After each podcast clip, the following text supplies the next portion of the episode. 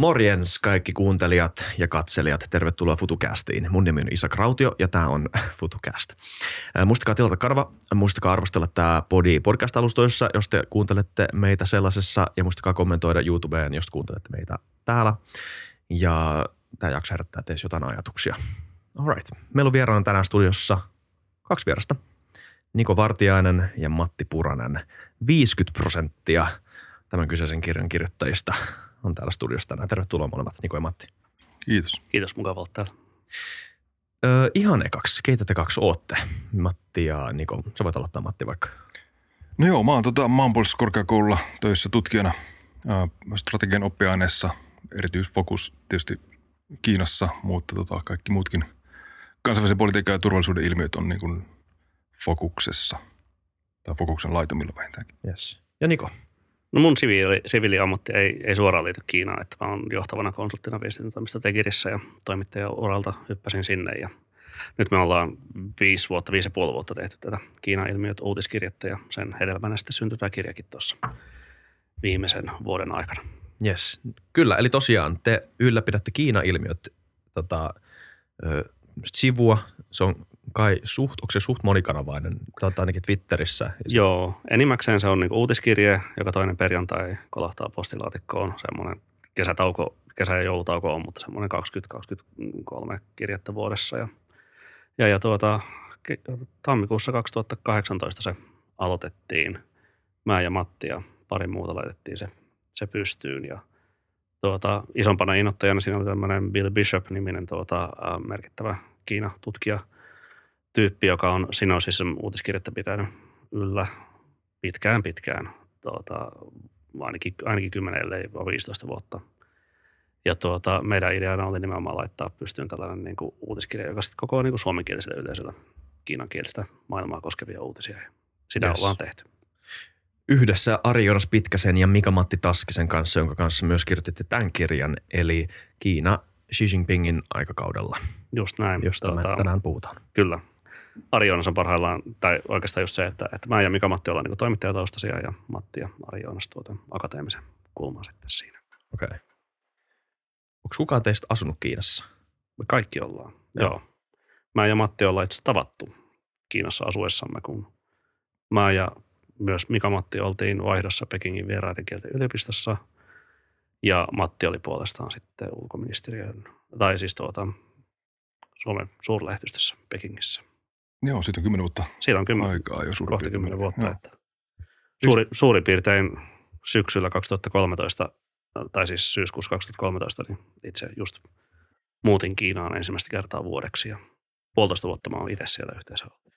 Pystyisittekö te palaamaan sinne tämän Kiina-ilmiöt jutun jälkeen? No, saa nähdä. Se on tietenkin muuttunut hirveän paljon siitä, siitä kun me ollaan siellä niin kuin viimeksi oltu. Mä oon ollut siellä viimeksi kaksituhattakuusitoista itse asiassa, että tuota, kovasti oli suunnitelmia kaksituhattayhdeksäntoista lähteä sinne takaisin niin kuin seuraavana vuonna, mutta sitten tuli, tuli tuota, ää, korona ja, ja, ja sitten ei menty oikein sinne eikä muuallekaan. Joo, ja sitten ainakin siis Yhdysvalloissahan se on jo niin kuin valitseva trendi, että niin kuin vähän, vähänkin kriittisemmät Kiinatutkijat niin ei sinne niin kuin halua mennä vapaaehtoisestikaan. Että, että mä Suomessa semmoista on vielä kuullut, mutta, mutta tota, ei ole kyllä itselläkään suunnitelmassa tällä hetkellä. Ei, ei, ei ole viisumihakemista tällä hetkellä ainakaan vetämässä. Okei, okay, selvä.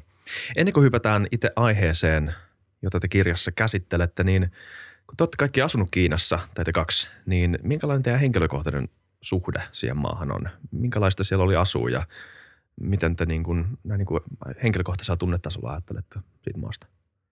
No esimerkiksi just niin kuin Pekingistä, missä mä, missä mä oon niin kuin about vuoden asunut, niin pidin siitä kaupungista tosi paljon, se on tosi kiehtova, siis sinänsä niin kuin harmaa, silloin etenkin hyvin saasteinen, äm, rujo, ruuhkainen, mutta tosi kiehtova ja, ja persoonallinen ja, ja paljon semmoisia niin kuin tosi mielenkiintoisia pohjavireitä siellä on. Ja, tuota, ja tietenkin kun siellä kieltä opiskeli ja, ja niin kuin sai sitä niin kuin oppimisen kokemusta ja, ja oli kuitenkin nuori, nuori tuota, niin kuin, äh, ihminen siellä niin kuin kokemassa niin kuin ihan uutta eksoottista kulttuuria, niin se niin kuin jätti tosi niin kuin vahvan, vahvan niin kuin hyvän fiiliksen siitä ja tietenkin sinänsä, että, että kun niin kuin autoritaarinen valtio on ja, ja on monia, monia niin kuin ongelmia siellä, ää, mutta silloin se fiilis, mitä me tuossa kirjassakin kuvataan, niin se niin kuin oli optimistisempaa suuntaan.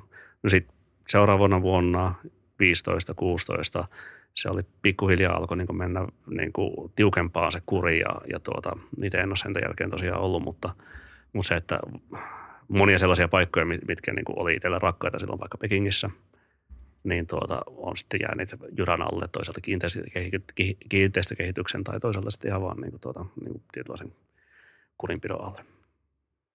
No samat fiilikset. Niin Peking on ihan niin suosikkikaupunkien maailmassa, että sinänsä olisi, olisi niin mahtava palata sinne. Tosi niin kuin sanoit, kiehtovaa, että sillä on niin paljon niin semmoisia kulttuurisia ja historiallisia leireitä pelkästään. Ja tota, perusasiat toimii, niin kuin julkinen liikenne ja, ja siis se turvallisuus siellä on myös semmoinen, mitä niin kuin, mä en tiedä nostaako sitä usein esille, mutta siellä on niin turvallinen, turvallista liikkua. Ei pelkästään Pekingissä, vaan ylipäätään Kiinassa. Niin tota, todella, todella kyllä tykkään ja siinä sen niin kuin autoritaarisuuden ja, ja poliisivaltion niin kuin käytöpuolena on just se, että, että mitään sellaista niin kuin turvallisuusuhkaa siellä ei niin kuin monin paikoin kyllä koe. Mutta ei siellä myöskään niin kuin siellä, että niin kuin, ei siellä ole semmoisia niin kuin lähiöitä, mitä pitäisi välttää, tai sä et näe niin kuin iltaisin kadulla semmoisia pahiksen näköisiä tyyppejä, että ei sua ryöstetä siellä kadulla tai mikä nyt on silleen niin kuin peruslänsimaan suuressa kaupungissa kuitenkin ihan mm. sinänsä niin kuin mahdollinen skenaario, niin, niin tota, ei, ei semmoisia jotenkin ainakaan itse kiinnosta törmännyt missään vaiheessa. Niin just. Te puhutte Kiinaa. Sä mainitsit, että sä oot opetellut sitä ainakin. Joo. Kyllä mä tuota Kiinassa tai länsimaisille opiskelijoilla on sellainen, sellainen niin kuin kuusiportainen asteikko ähm, ykkösestä pohjatasosta niin kuin kutoseen ylimpään. Mä tein niin kuin aikoinaan sitten kaksituhattakuusitoista sen niin kuin vitostason kokeen, mutta tuota, sitten sit on vähän jäänyt ruosteeseen, kun on niin kuin Suomessa sitten jäänyt käyttö vähän vähemmällä. Että. Mm. Mä voisin kuvitella, että Kiinan kieli on aikamoinen ikkuna siihen maahan. On se. Kyllä se niin kuin, merkithän on niin kuin, samat kaikkialla. Sitten niin kuin puhuttu, kieli vaihtelee murteittain, murteittain ja, ja niin kuin varsinkin tietenkin niin kuin, suurkaupungissa puhutaan niin kuin standardisoitua kieltä ja tietenkin se on niin kuin valtionvirallinen kieli tai putonghua tai, tai tällainen niin kuin standardisoitu mandariinikiina. Mutta sitten sit kun menee niin kuin, eri puolilta maata, niin sitten se niin kuin, nimenomaan vaihtelee hyvin paljon. Ihan niin kuin tietenkin Suomessakin, että kielikieltä on erilaista kuin tuota murteita. Mutta kaikki me ollaan sitä kieltä opiskeltu niin kuin enemmän tai vähemmän. Joo. Isotovi ja, ja Mattikin on tietenkin niin kuin käyttänyt sitä, niin kuin, niin kuin lukenut paljon kiinankielisiä tekstejä, niin kuin mm. väitöskirjaansa ja näin edespäin. Kyllä. Mutta tosiaan, te asuitte siellä kymmenen vuotta sitten, joka alkaa olemaan sitä aikaa, kun Xi Jinping nousi valtaan. Silloin Kiina oli ehkä vähän erilainen maa. Vähän ehkä enemmän low profile. Minkälainen Kiina silloin oli, jos verrataan nykypäivään? Matti. No ei ne niin perusfundamentit tietysti niin radikaalilla tavalla ollut erilaiset mun mielestä, että niin kuin samanlainen poliittinen järjestelmä ja niin kuin talousjärjestelmä kuin tänäkin päivänä. Ehkä siellä niin kuin silloin kymmenen vuotta sitten ennen Xi Jinpingiä, niin, niin jotenkin tuntuu, että oli niin kuin vaihtoehtoja siitä, mihin suuntaan se maa voi lähteä menemään. Tarkin meistä tuntuu siltä, ehkä kommunistisen puolen johdossa ei, ei samalla tavalla ajateltu, mutta niin kuin silloin siellä todellakin se semmoinen niin kuin päällekkäyvä valvonta, mikä siellä tänä päivänä ilmeisesti on arkipäivää, en tiedä, kun on siellä pitkä aikaa käynyt, mutta niin kuin semmoinen niin kuin dystopia, skifi-elokuvakuvasto, niin ei silloin ainakaan näyttäytynyt, näyttäytynyt samalla tavalla Pekingin katukuvassa. Ihan siis internet, internetin selaaminen oli yksinkertaisempaa. New York Timesia pystyi niin lukemaan lukea ihan ilman mitään, mitään näitä tota, vippaskonsteja, mitä nykyään sitten tarvitaan. Ja, ja ylipäätään niin jotenkin semmoinen, Kiina, Kiina oli niin kuin tiehaarassa jossain määrin silloin ja, ja tulevaisuus olisi voinut olla toisen näköinen myös. Mihin se lähti sitten menemään Xi Jinpingin johdossa. Niin ehkä niin kuin just ennen, ennen Xi Jinpingiä vallassa ollut Hu Jintao, niin tuota, ja hänen hallintoa koko, kokonaan niin kuin pidettiin aika semmoista niin kuin toisaalta harmaana, harmaana niin kuin byrokraatti, virkamiestyyppisenä niin kuin johtona, mutta myös aika niin kuin korruptoituneena. Ja tuota, äm, sit siinä Xi Jinping tuli aika niin kuin tuntemattomuudesta siihen maan, maan johtoon ja kommunistisen puolueen pääsihteeriksi syksyllä kaksituhattakaksitoista. Ja se herätti just sitten länsimaisissa tarkkailijoissa aika paljon niin sitä niin jopa niin optimismia sit siitä, että, että no, tämä on niin uudistaja ja toivottavasti ehkä liberaali uudistaja. Ja pisti tietenkin niin tämmöisiä niin nimellisesti isoja uudistushankkeita kasaan, erityistalousalueita pystyy ja näin edespäin, jotka sitten herätti tämmöisiä niin kuin, äm, viboja, että, että ehkä semmoinen samanlainen niin kuin vapautuminen jatkuu kuin vaikka sitten niin kuin, mitä niin kuin Deng Xiaopingin äh, kaudella niin kuin tapahtui, kun hän vaikkapa laittuu erityistalousalueita ja sen sellaisia niin kuin asioita pystyy, mutta tuota, äm, ehkä just se, että, että se niin kuin ilma oli niin kuin tietyllä tavalla niin kuin vapaampaa äh, silloin ainakin niin kuin jonkin aikaa, mutta esimerkiksi just muistelen vaikka sitä kaksituhattakolmetoista neljätoista niin vuotta, kun itse siellä niin kuin ekaa kertaa oli, niin silloin just vaikka niin kuin pikkuhiljaa alkoi näitä niin kuin, tuota, Google ja Facebook oli totta kai niin kuin blokattu jo siinä vaiheessa. Instagram muistaakseni blokattiin niin kuin sit neljätoista keväällä ja, ja, tota, ja alkoi niin kuin olla sellaisia niin kuin, äm, niin kuin pieniä palasia, että se niin kuin, äm, sananvapaus on, on pikkuhiljaa kavenemassa tai ilmaisuvapaus on kavenemassa. Hmm. Oliko tämä semmoinen käsitys, mikä teillä länsimaalaisina oli, että Kiina saattaa mennä eri suuntaan tai jatkaa tämmöistä liberalisoituvaa Tota, kehitystä, tai oliko tämä myös kiinalaisilla käsitys, että tämä saattaa olla suunta, mihin me ollaan menossa ja jota me ehkä halutaankin? Tai mikä oli kansan kesken, jos se voi kiteyttää minkään yleistykseen, niin mikä oli kansan keskuudessa se käsitys siitä silloin? Mä en tiedä, voidaanko me niin kuin Kiinan kansan niin kuin yleistä näkemyksestä puhua, mutta siis ihan edellinen pääministeri Matti Puranen niin kuin flirttaili silloin tällä ajatuksella, että nyt pitää niin kuin järjestelmää ryhtyä demokratisoimaan, ja siis pääministeri, eli, mm. eli tota, kyllä se tulee aika korkealta tasolta semmoinen viesti, että Että to, jos, jos pääministeri on sitä mieltä, että, että tota, jonkinlaisia vaalikokeiluja pitää ehkä lähteä tekemään. En muista, mitä, mitä hän tarkkaan sen esitti, mutta kuitenkin niin toistuvasti vihjaili tämmöisen niin liberalisaation ajatuksilla.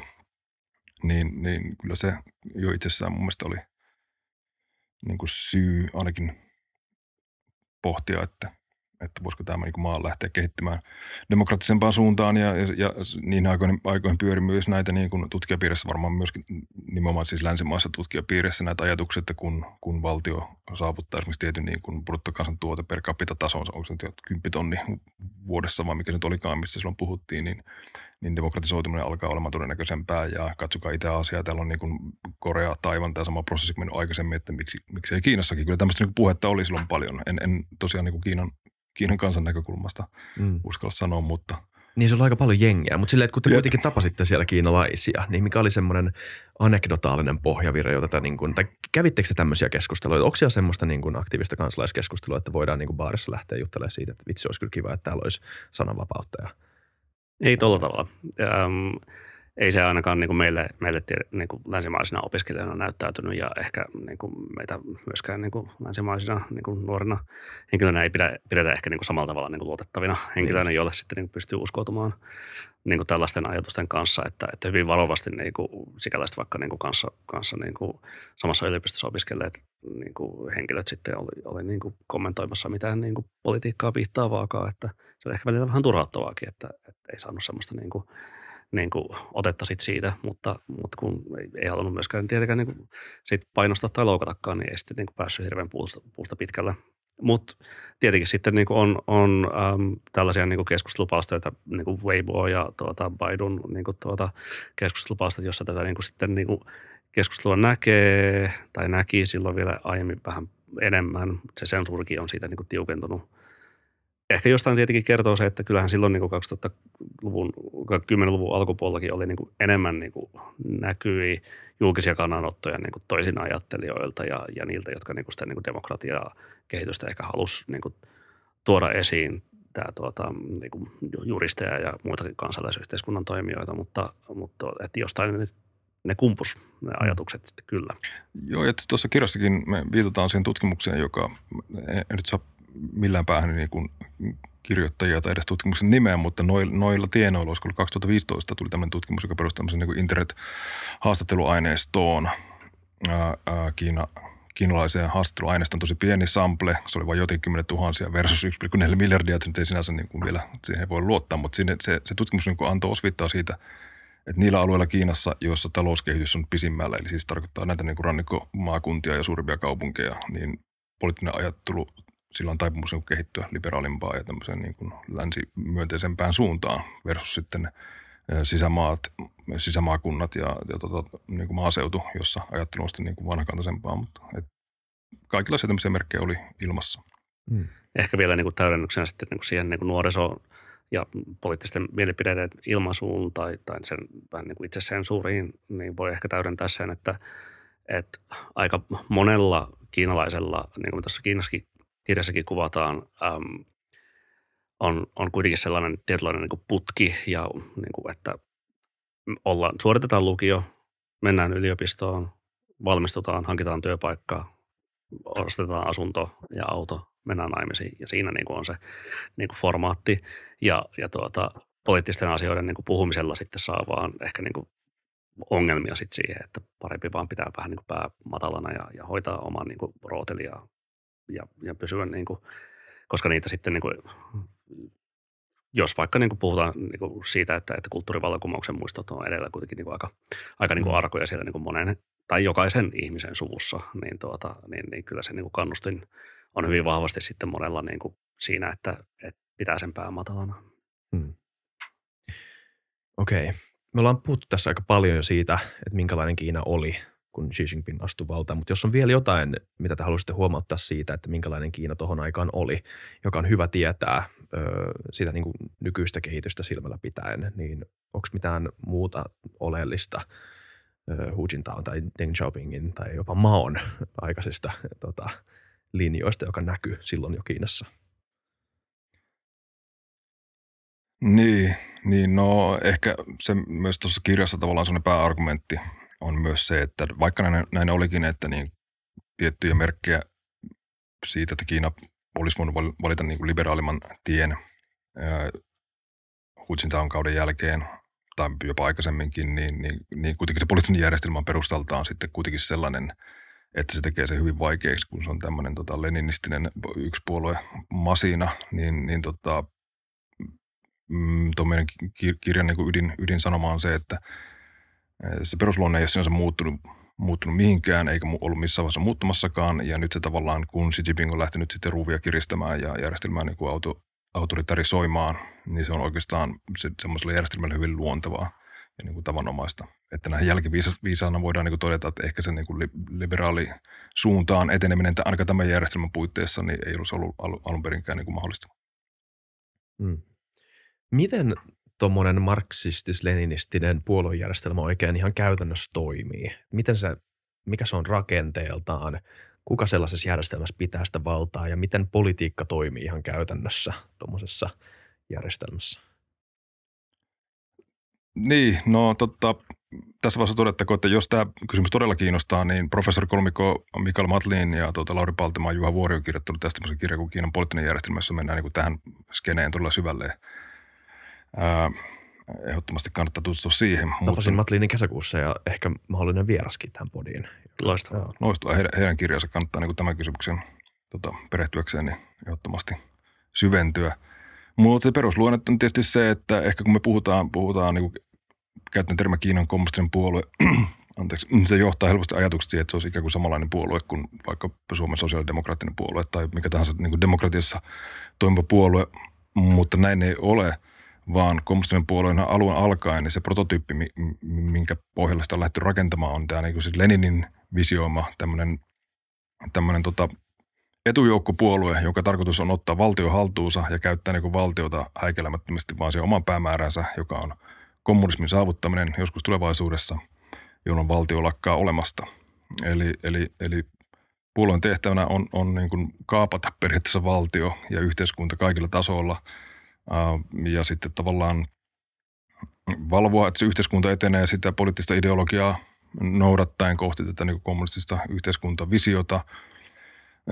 Ja, ja niin, näin, näin käytännössä. Ja Kiina adaptoi sen mallin suoraan siis tota Neuvostoliitosta ja toteutti sen sitten, kun nousi valtaan tuhatyhdeksänsataaneljäkymmentäyhdeksän ja perusti, perusti kansantasavallan, että siellä on kommunistinen puolue, joka on hyvinkin tiukasti limittynyt kaikkialle niin kuin valtioon ja yhteiskuntaan.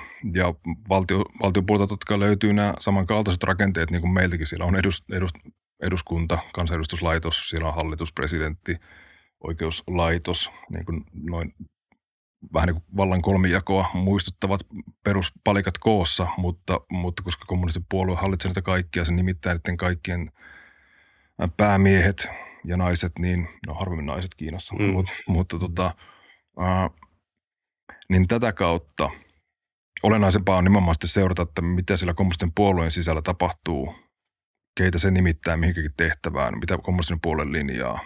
Toisin sanoen sitä pitää seurata, eikä sitä mitä tapahtuu niin kuin välttämättä näissä niin kuin valtion instrumenteissa. Niin, ehkä niin kuin kuvaava, sitten niin kuin täydentävä esimerkki on, on sitten se, että, että Kiinan niin kuin armeija, eli Kiinan kansan armeija on siis, on siis suoraan kommunistisen puolueen armeija, se ei ole niin mm. varsinaisesti valtion armeija. Niin just, kyllä. Kyllä, kyllä, kyllä. Ja presidentti on aina puolueen pääsihteeri. Kyllä, ja se on niinku seremoniallinen titteli. No, nykyään, al- niin alun perin se ei välttämättä ollut näin, että alun perin mm. presidentti oli siis niinku historian eri vaiheessa kansantasavalta on suhteellisen nuori valtio, että se on neljäkymmentäyhdeksän perustettu, mutta silloin se poliittinen järjestelmä on niinku toistuvasti pistetty totaalisen uuteen uskoon, että siellä on, siellä on tota, tittelit ja, ja niinku tehtävät monen kertaan vaihtunut, mutta nykyisessä systeemissä kyllä niinku presidentti on tyypillisesti kommunisten puolueen pääsihteeri. Mm. Joo, niin tosiaan huomaat, että, tossa, että kommunismin niin kuin lopullinen endgame on valti. Meillä oli Anna Kontula täällä vieraana ja hänkin aika suoraan sanoi, että hänkään ei haluaisi tulevaisuudesta. Hän vision, hänen visio on se, että eduskunta ei olisi tai ja rahaa ei olisi. Sekin oli toinen esimerkki. Niin tota, onko Xi Jinpingillä tai ylipäätään Kiinan kommunistisella puolella oikeasti tämmöinen käytännön visio, että siellä niin kuin lakkautettaisiin tämä koko valtiohallinto ja luotaisiin sinne joku niin kuin täydellinen anarko-syndikalistinen kommunismijärjestelmä ilman valtio, ilman valuuttaa, ilman hierarkiaa? No kyllä, se Puolan peruskirjan ja niin kuin tiettyjen lausuntojen mukaan siellä on, mutta tota, siinä siis kaukaisessa tulevaisuudessa visiona, mutta niin kuin puolue on ollut siellä mielessä ovella, että, että niin kuin tässä nykyisessä ajattelussa siihen, mikä, sitä mikä kiire vielä saavuttaa. Että ensin pitää saavuttaa tämä niin kuin sosialistinen yhteiskunta. No, se saavutetaan nykysuunnitelman mukaan kaksituhattaneljäkymmentäyhdeksän vasta. Et nyt ollaan vasta sosialismin esiasteessa, jossa voidaan sallia niin kuin markkinatalouteen liittyviä, liittyviä tota, keinoja, niin kuin pörssit ja, mm. ja muut tämmöiset, niin kuin, ei nyt suoraan sosialismiin tai niin kuin varsinkaan kommunismiin yhdistyvät, yhdistyvät mekanismit. Ne voidaan sallia tämän, tämän tota, sosialismin esiasteen aikana. Ja neljäkymmentäyhdeksän nyt sitten saadaan se ensin se sosiaalismi pystyyn ja vasta sen jälkeen lähdetään sitä niin kommunismia mm. tavoittelemaan. Eli ainakaan Xi Jinpingin sitä päivää tule näkemään, kun se saavutetaan. Ja enpä rehellisesti sanoa usko, että niin kuin puolueen niin kuin johtotasolla niin oikeasti tähän uskotaan. Tai sitä pidetään edes välttämättä millään tavalla relevanttina, mutta eiväthän se oikeastaan niin kuin voi myöskään täysin perääntyä tästä tavoitteesta, kun se on puolueen nimi kuitenkin on kommunistinen puolue ja Ja, ja kaikki tämä niin kuin historiallinen taakka, mitä he kantavat niin kuin harteillaan, kaikki ne uhraukset, mitä sen kommunismin pystyttämisen vuoksi on tehty, niin en pystynyt vaan yhtäkkiä tota, sata, satavuotispäivän koittaessa todeta, että no ei nyt oikeastaan ehkä sitä kommunismia halutakaan. Tämä oli kaikki. Se on ehkä niin todettavaa, että, että sinänsä, niin kuin, mikä on varmasti aika niin kuin, monella tavalla niin kuin selvääkin, että, että sinänsä niin kuin, tämä hetki Kiina on on aika niin kuin kaukana siitä niin kuin kommunistisesta mm. ideaalista, minkä tietenkin niin kuin puoluekin niin kuin tunnustaa. Niin, se, ja toi oli sitten seuraava kysymys, että miten, miten tämä nykyinen linja, tämmöinen niin kuin valtiollinen autoritarisuus tukee tota pitkän tähtäimen kysymystä. Mä vähän niin kuin pakotan teidät puolustamaan kommunismia tässä, mutta tota, öö, niin, M- miten te näette tämän?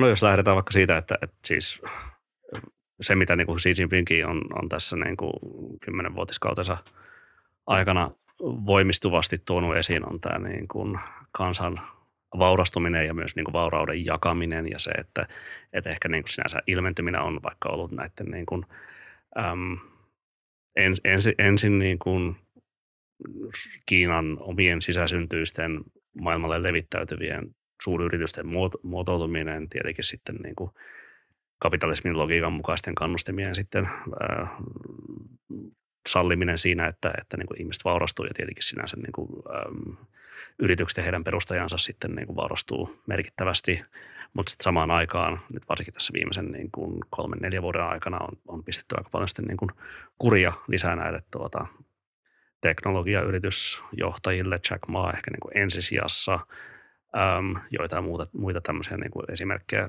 Esimerkkejä kanssa löytyy vähäisemmissä määrin, mutta, mutta se, että, että niin kuin, äm, kun tavoitteena on se, on se kohtuullinen vauras yhteiskunta luoda tässä niin kuin ensisijassa ja, ja, ja lisätä sitä niin kuin tulonjakoa sinne niin kuin alemmille tuloluokille, niin, niin se tarkoittaa myös sitä, että et, et, et mitä tämmöistä niin kuin sikailua ei enää niin kuin nimellisesti niin kuin suvaittaisi ja laitetaan ne niin kuin tuota, suurituloisimmat ja ehkä niin kuin ökylevimmät niin kuin tahot sitten niin kuin kuriin.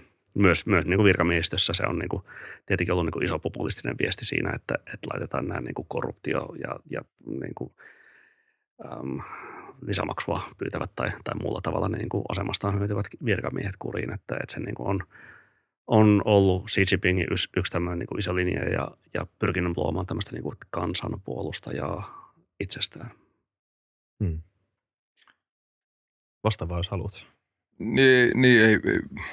Tuli mieleen, että siis Kiinahan tänä päivänä, nykypäivän Kiina, Kiinahan on niin kuin hy, hyvinkin, hyvinkin kaukana edes niin kuin mistään, mistään, mitä nyt sosialismilla ymmärretään. Että sieltähän on kielletty kaikki niin kuin ammattiliittojen tota, or, organisoiminen, paitsi jos ne on kommunistisen puolueen alaisuudessa ja, ja kaikki tämmöiset niin kuin tavanomaiseen sosialistiseen ideologiaan yhdistetyt, yhdistetyt ajatukset niin puuttuu sitä totaalisesti. Lisäksi niin Xi Jinping itsekin on sanonut, että ei meitä, me, me ei haluta niin kuin tuommoista Pohjoismaiden tai Etelä-Amerikan tyylistä niin kuin laiskuuteen ohjaavaa hyvinvointivaltiota pystyttää, että me, me rakennamme kiinalaistyyppistä sosialismia ja sitten kiinalaistyyppinen ilmeisesti sitten selittää sen, minkä takia se joka tapauksessa on sosialismia, vaikka periaatteessa se ei niin kuin ihan, ihan kaikilta puolin sitä muistuta. Mm. Ja siis esimerkiksi just niin kuin sosiaaliturvaverkko on, on hyvin niin kuin ohut, ohut Kiinassa, mikä sitten pakottaa myös vaikka kotitaloudet sit säästämään hyvin isoja määriä ja, ja tietenkin niin kuin vanhuuden varalle, mutta toisaalta myös sitten niin kuin mahdollisen niin kuin onnettomuuden tai, tai työttömyyden ää, varalle. Ja, ja tätä niin kuin esimerkiksi länsimaiset taloustieteilijät on hyvin paljon aina pitäneet esille siinä, siltä kantilta, että jos niin kuin Kiina haluaa niin kuin muuttaa tätä edelleen hyvin vahvasti niin kuin infrastruktuuriinvestointeihin ja valtion niin kuin panostuksiin pohjaavaa taloutta monipuolisemmaksi, niin se täytyy saada kotitaloudet kuluttamaan enemmän ja tota, ää, sen sijaan, että kotitaloudet vaikka niin kuin säästää sinne niin kuin pahan päivän varalle, mikä on niin kuin edelleen ollut niin kuin, niin kuin iso summa, vaikka se on ehkä vähän kääntynytkin tai se vähän elää, elää se niin kuin osuus, että kuinka paljon ne kotitaloudet säästää, mutta, mutta sitten sen kannustimen luominen, niin käytännössä aika monen niin länsimäisen taloustieteilijän mukaan sit edellyttää sitä, että sitä turvaverkkoa sit lisättäisiin siellä, että, että tuotaisiin enemmän sosialismia sit, sit mm. Kiinaan. Niin, minkälainen tämä kiinalainen sosialismin remix sit on? M- niin, tässä on sitä... Mä en tiedä, kelle mä osoitan nämä kysymykset. Mm, niin. se, saat, kuka tahansa saa ottaa kiinni. Tässähän sitä on jonkun verran kuvattu, että tota... Kyllä vähän olette joo, kyllä. Mutta siis, mut tulee mennä vaan se, että äm, niin moni elementti ei yhtään muistuta sitä, mitä, mitä me tiedetään sosialismista. Siis jokaisen puolueen ja varmaan jokaisen niin kun, ö, tota, huoltokiskan nimessä varmaan on kansan huoltokiska tai kansan bla bla bla tällä. Et, niin kun sille nimen ei välttämättä oikeasti, mutta nimellisesti siellä siis varmaan löytyy paljon tämmöistä niin kun sosialistista retoriikkaa. Mutta mulle vielä tässä vaiheessa on epäselvää se, että mikä siellä sitten oikeasti on sitä. No siis se on epäselvää myös mulle edelleen tänäkin päivänä ja tota, ehkä se, niin tuo retoriikka oli ehkä se avain, avaintermi tässä, että, että se tuntuu, ja Xi Jinpingin kaudellahan tämä niin sosialismitermin käyttö ja niin tämmöinen sosialistinen retoriikka on, on noussut, noussut räjähdysmäisesti suorastaan.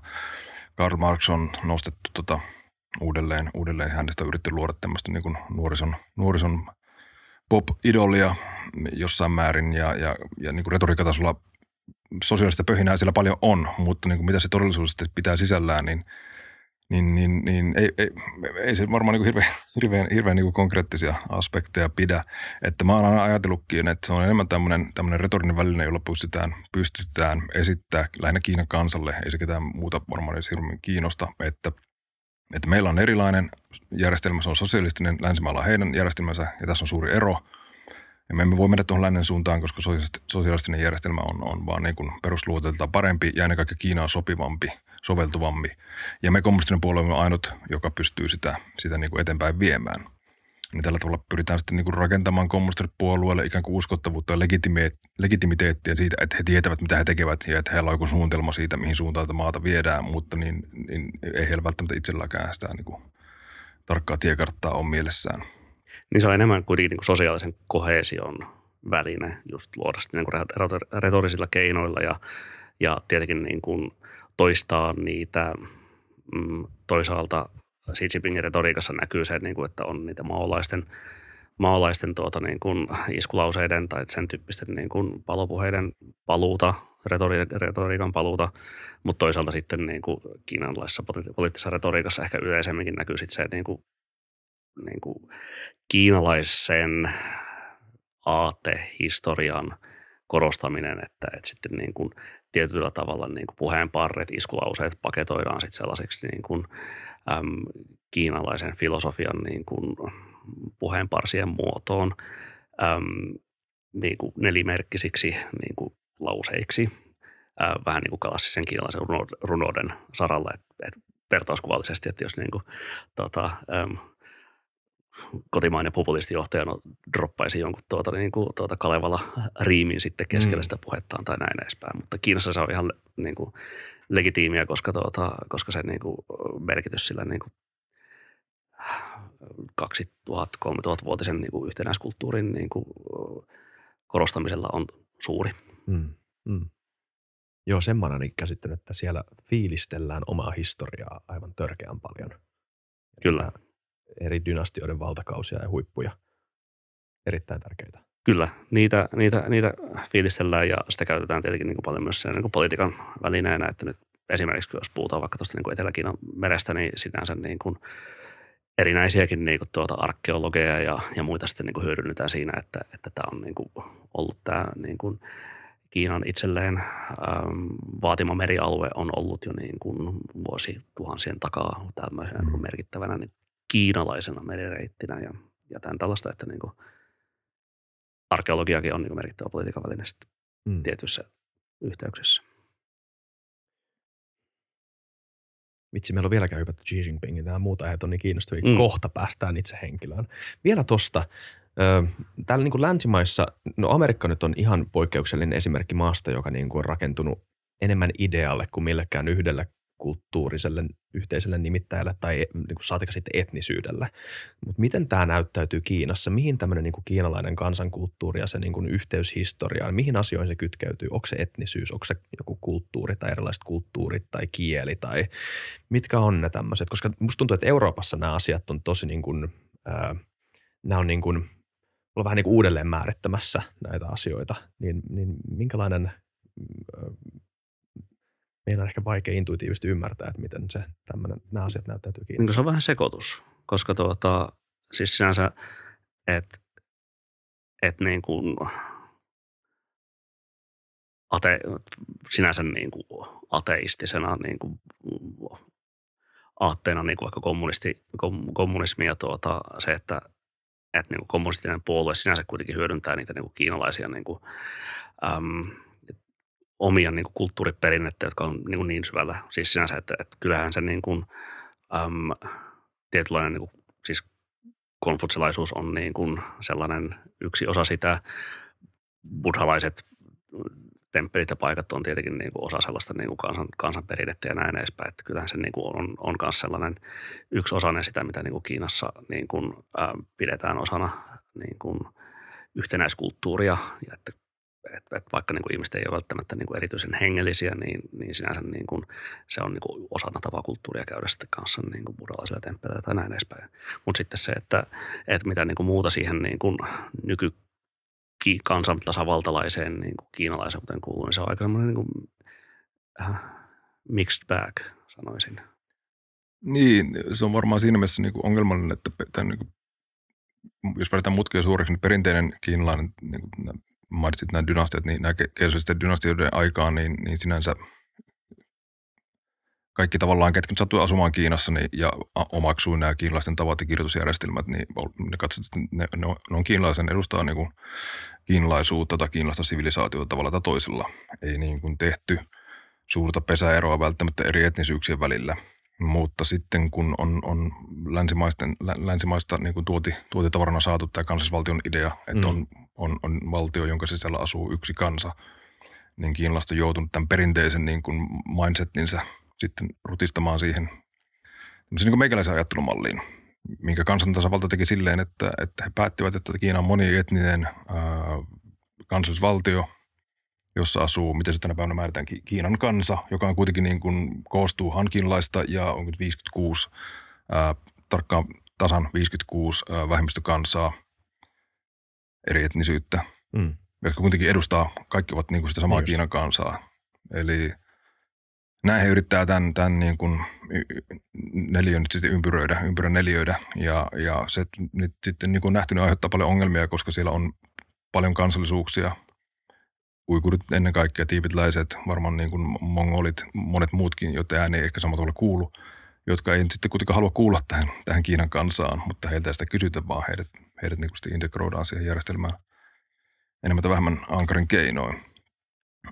Eli, mutta se on sitten taas totta kai nyky, nykypäivänä niin hankala lähteä sitä, sitä rakennetta purkamaan ja palauttamaan sitä niin kuin aiempaa kiinalaista, vähän niin kuin maailmansyleilevämpää ja hyväksyvämpää ja tolerantimpaa tavallaan ajattelutapaa ja suhtautumista erilaisuuteen.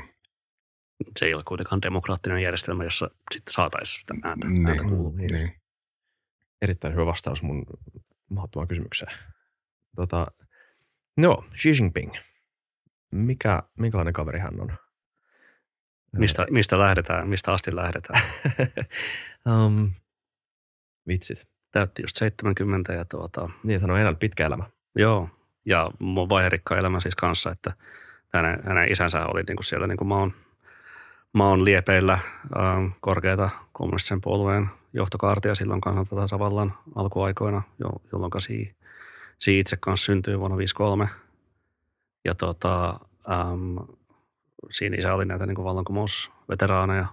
No sit joutui maon epäsuosioon ja perhe sitten niinku laitettiin lätkimään sieltä, sieltä vallan ytimestä ja, ja tuota, siitä itse kanssa niin sit joutui niin maaseudulle ja, ja niin koviin oloihin sitten siinä, siinä niin perhe hajotettiin ja, ja tälleen. Ja ehkä sellainen niin tietynlainenkin niin määrittävä, vähän niin keittiöpsykologisesti niin luonnehdittuna se niin määrittäviä tekijöitä sitten niin hänen ajattelullaan on se, että kaiken, kaiken maailman tämän niin sekasorron, mitä kulttuurivallankumouksen aikana, aikana ja maon mielenliikkeiden oikkujen seurauksena tapahtuu Kiinassa, niin se pitää nimenomaan välttää. Ja, ja ehkä se on niin yksi tämmöisiä keskeisiä tekijöitä sitten siinä niin kurin, kurin ylläpitämisessä. Mutta sitten tuota, ähm, pikkuhiljaa, kun tuota, tuota, Kiinassa olot vakautui maon ajan jälkeen ja, ja Xiikin pääsi sitten niin kuin, Xi ja hänen perheensä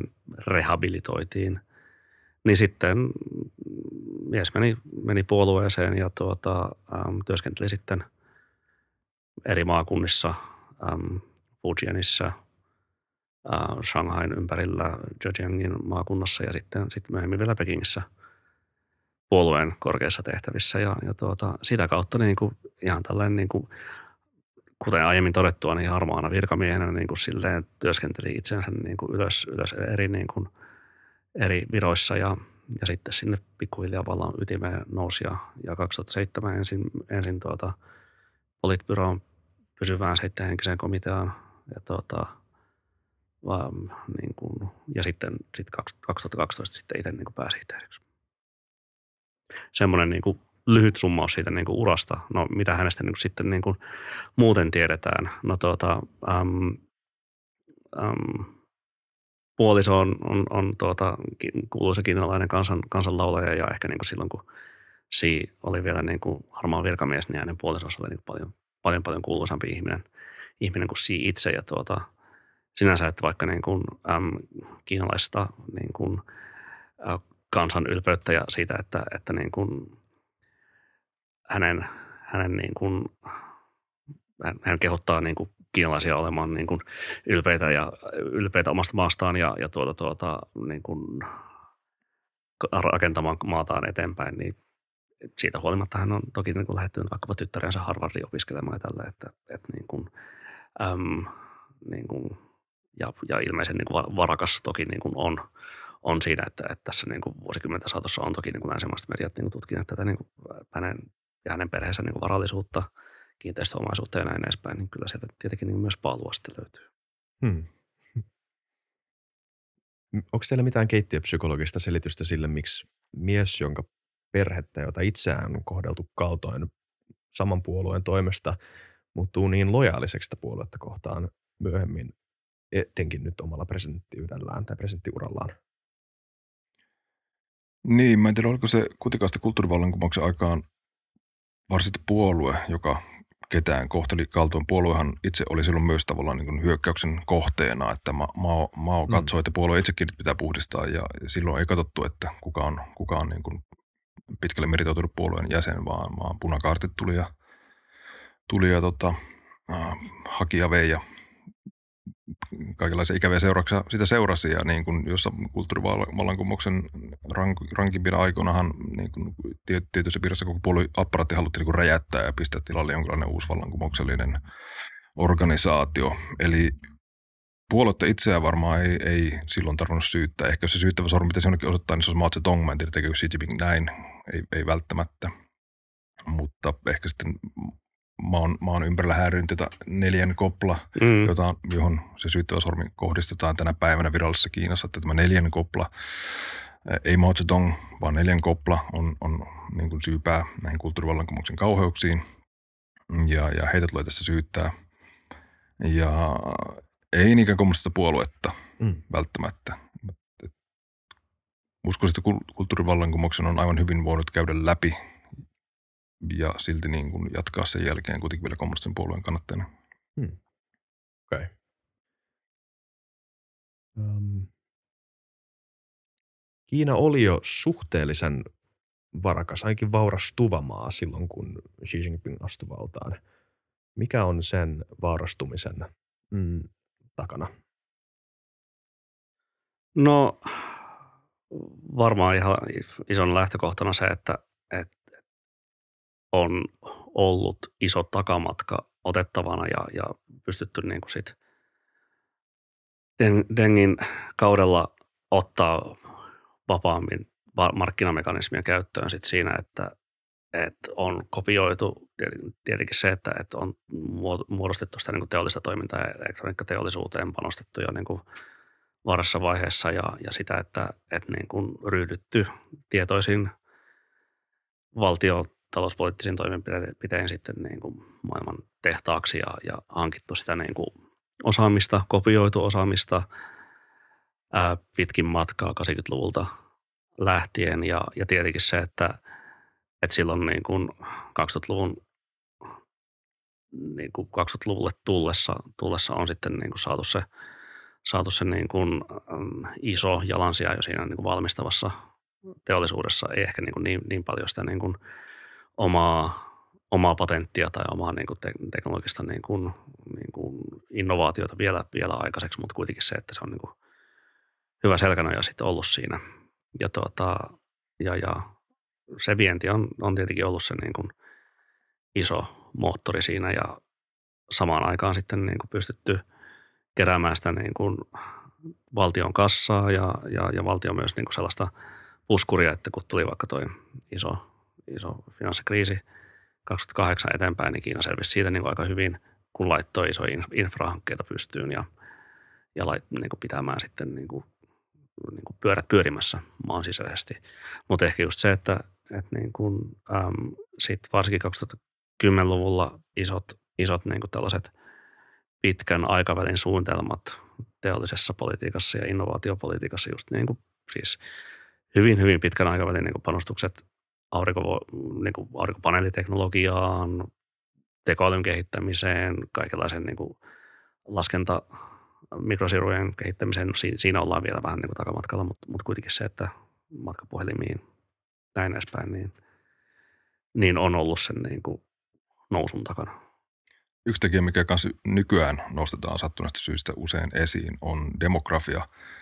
Eli, eli kun Deng Xiaoping käynnisti nämä talousuudistukset silloin seitsemänkymmentäluvun lopulla, niin Kiinahan oli niin kuin väestön huoltosuhteen näkökulmasta erinomaisessa tilanteessa. Äärimmäisen tota, yhden lapsen politiikka pistetään käyntiin, hyvin vähän niin kuin lapsia hoidettavana, vähän vanhuksia sen sijaan niin kuin valtava, valtava niin kuin työvoimareservi, joka sitten otettiin, otettiin käyttöön.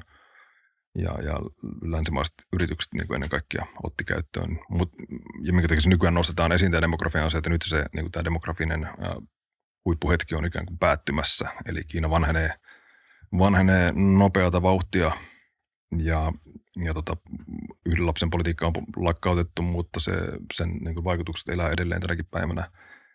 Ja, ja se huoltosuhde on menossa nyt niin kuin todella synkkään suuntaan, samankaltaisen suuntaan kuin mit, mitä nyt niin kuin länsimaissa on, on jo mm. pidemmän aikaan painiskeltu. Niin nyt sitten se tavallaan aikaikkuna, jonka tämä, tämä niin kuin demografinen tilanne tarjosi, niin on sitten sulkeutumassa, ja mikä varmaan näkyy sitten monessa, monessakin mielessä näissä viime, viime aikoina Kiinan talousluvussa myös. Mm. Paljon puhuttu, te, tekin puhutte siitä omavaraisuudesta, mikä on ollut tota, tärkeä taloudellinen strategia Kiinalle. Kuinka omavarainen Kiina oikeasti on versus riippuvainen muusta maailmasta tai maailmankaupasta?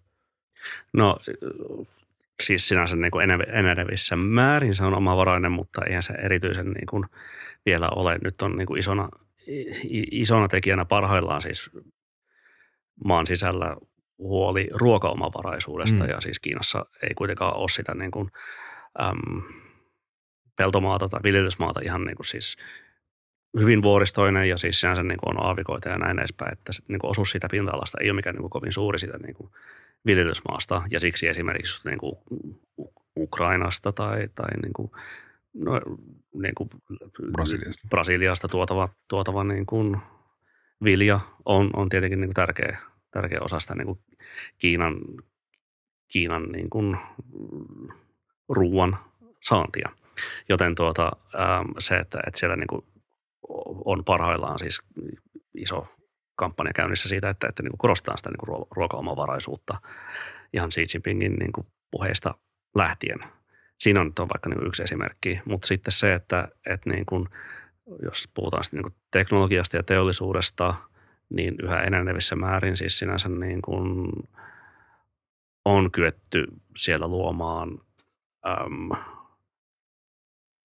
mahdollisuudet siihen, että, että niin kuin maa pystyy itse tuottamaan itse tarvitsemansa teknologian, äm, on se sitten sotilasteknologiaa, on se sitten, tuota, äm, on se sitten niin kuin kuluttajaelektroniikkaa ja saamaan sitten niin kuin vaikka kuluttajaelektroniikan saralla sitten ulkomaat enemmän riippuvaiseksi sitten itsestään. Hmm. Mutta se niin kuin riippuu vähän, vähän siitä niin kuin sektorista, mitä, mitä tarkastellaankaan omavaraisuuden osalta. No, no ruoan lisäksi vielä niin kuin voisi tietenkin nostaa energian, eli, eli tota, Kiina ottaa suuria harppauksia niin kuin vihreän siirtymän ja niin kuin uusiutuvan energian suhteen, mikä on hienoa, mutta fossiilisillahan se maa edelleen pyörii valtavilta, valtavilta osin, ja tota, öljyn ja maakaasun suhteenhan on täysin niin kuin riippuvainen tuonnista, että Että siltä osin niin... Tällä hetkellä tietenkin niin varantoja niin siellä on mutta niin kuin... olemassa, mutta ne, niitä ei ole otettu käyttöön. Jep. Jes. Öm, mä katsoin joku dokkari, missä joku Kiinan, entinen kiinalainen virkamies, varmaan joku P R-äijä nykyään lännessä sanoi, että Kiina tulee kaksituhattaviisikymmentäluvulla olemaan kaksi kertaa isompi talous kuin jenkit. Öö, Mitä te veikkaatte niin kuin, näin niin kuin semipitkän tähtäimen tulevaisuuden näkymät siitä, että kuinka iso taloudellinen mahti Kiina tulee olemaan? Se on, niin tietenkin voisi miettiä sitä, että millä mittarilla se sitten on, että onko se niin kuin B K T per capita vai puhdas niin kuin B K T ja näin edespäin. Mutta varmaan se niin kuin iso kysymys sit palautuu myös siihen, että, että miten tämä niin kuin väestödemografia-ongelma ratkaistaan. Että, just niin kuin Mattikin tuossa sanoi, että monessa paikassa toistetaan sitä näkemystä, että Kiina niin kuin kasvaa vanhaksi ennen kuin, niin kuin on niin kuin aidosti vauras. Ja, tuota, ää, ja sen niin kuin tuottavuuden parantaminen ja, ja varsinkin sitten niin kuin korkeamman tuottavuuden työpaikkojen luominen niin kuin ympäri sitä niin kuin Kiinan valtavaa maantieteellistä aluetta, eikä pelkästään niihin rannikon suurkaupunkeihin, niin se on niin kuin iso, iso niin kuin keskeinen tekijä siinä, että se maa olisi niin kuin kokonaisvaltaisesti vauras. Hmm. Ja mä en niin usko näihin talousasioihin ottaa sen enempää kantaa, mutta olen huomannut, että ne, ne niin kuin ennusteet, joissa Kiinan sanotaan menevän nyt ihan minä hetkenä hyvänsä niin kuin ensi vuonna tai parin vuoden päästä Yhdysvallasta ohi, niin ne on viime aikoina niin kuin vaienneet ja on semmoisiakin ennusteita alkaa nousemaan, että itse asiassa ei välttämättä mene koskaan hmm. niin kuin B K T per capita varsinkaan, mutta siis edes siinä niin kuin absoluuttisessa määrässä Yhdysvaltojen ohi. Nythän olet kanssa puhumaan siitä, että kuinka paljon tästä kasvuihmeestä sitten perustui semmoisiin niin kuin kertaluontoisiin, vaikkapa nyt infrastruktuuriinvestointeihin ja tämän tyyppisiin asioihin, niin, niin, niin tulee olemaan valtava talousmahti kaikissa mahdollisissa sanan merkityksessä, mutta tota, milloin menee Yhdysvallasta ohi, niin, niin aika moni on alkanut nyt viime aikoina ihan niin pohtimaan, että no ei, ei, ei välttämättä mm. niin kuin ainakaan lähitulevaisuudessa. Jep. Niin, jos rakentaa vaan taloja, hän näe tuota oikein mm. mitään. Siellä on rautateitä, rautateitä ja moottoriteitä ja taloja. Ja... Mm, lentokenttiä. Niitä alkaa olemaan, niin kuin se alkaa saturoitumaan se tilanne, kuinka paljon sä voit rakentaa, rakentaa tota, tämmöistä huippunopeita rautatietä. Mm.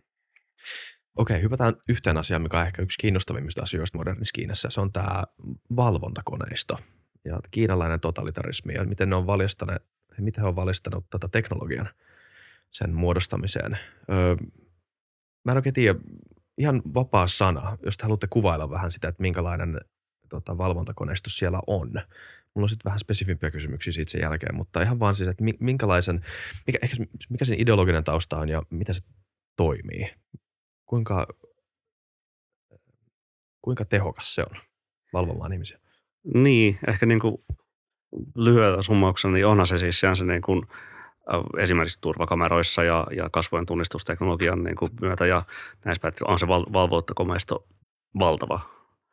Mutta ainahan sen niin kuin takana on myös niin kuin ihminen tyypillisesti, että sitä niin kuin, äm, tekoäly, tekoälyä luodaan ja varmasti niin kuin siis asiat kehittyy hirve, hirveätä vauhtia siellä.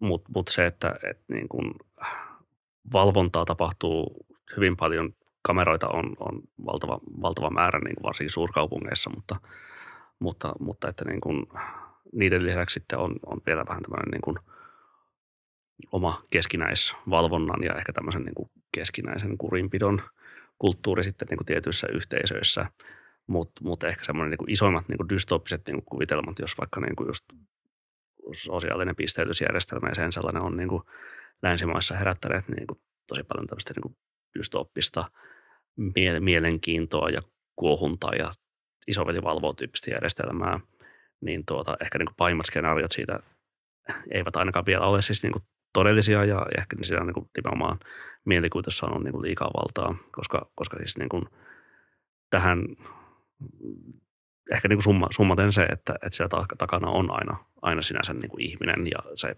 kiinalainen byrokratiakaan ei ole aina hirveän niin kuin tehokas. Hmm. Kyllä siis se, niin kuin, että, että se on niin kuin, jos pahaa teet ja, ja, ja rikkeitä teet, niin se niin kuin, todennäköisesti se tallentuu johonkin kameralle kyllä sitten Kiinassa, Kiinassa ollessasi. Mutta, mutta ehkä niin kuin se, että, että, että niin kuin, Mitä, mitä, mitä siihen niin kuin kone, koneälyn tai teko, tekoälyn tai kasvojen tunnistuksen niin kuin kehittämiseen niin kuin tulee, niin, niin se on vielä, vielä niin kuin työn alla. Se on valtava maa ja semmoinen niin kuin täysin, täysin niin kuin totalitaarinen or, orwellilainen masina on tietysti hankala saada nopeasti pystyyn, mutta tietysti jotain osviittaa voidaan saada siitä, mitä tapahtuu Xinjiangissa tällä hetkellä. Mm. Äh, Että siellä se, ja varmaan Tiibetissä myös, tästä puhutaan vähemmän, mutta niin kuin Xinjiang on se, mistä, mistä tota, on, on Uigurin, nimenomaan Uigurin autonomi, niin sanottu autonominen alue, jossa tosiaan uh, uigurivähemmistö on, on periaatteessa enemmistö, enemmistönä. Niin siellähän tavallaan jonkinlainen prototyyppi tämmöistä niin kuin orwellilaista järjestelmästä on kyllä, on kyllä ehdottomasti pystyssä, että siellä se valvonta on lyhyesti sanottuna maksimaalista, että, että ihmisten niin kuin biometrinen data on kerätty, kerätty pankkeihin, kaikki niin kuin silmäverkkokalvot ja, ja kasvot totta kai. Ää, ihmisten liikkeitä valvotaan, semmoisia niin kuin checkpointteja, tarkastuspisteitä voi olla joka paikassa, jossa pyydetään, että näytäpä tota I D, kautapa samalla, mitä sun kännykässä on, onko täällä jotain tota hazardia, hazardia viestittelyä, kenties harrastettu, onko appeja, jotka ei ole kiinalaistyyppisen sosiaalismin mukaisia. Sitten siellähän on myös niin pilotoitu kanssa ihan tämmöistä niin kuin järjestelmää, jossa en tiedä, onko Minority Report-elokuva tuttu, jossa oh. pyritään rikokset ennakoimaan. ennakoimaan. Oikeasti?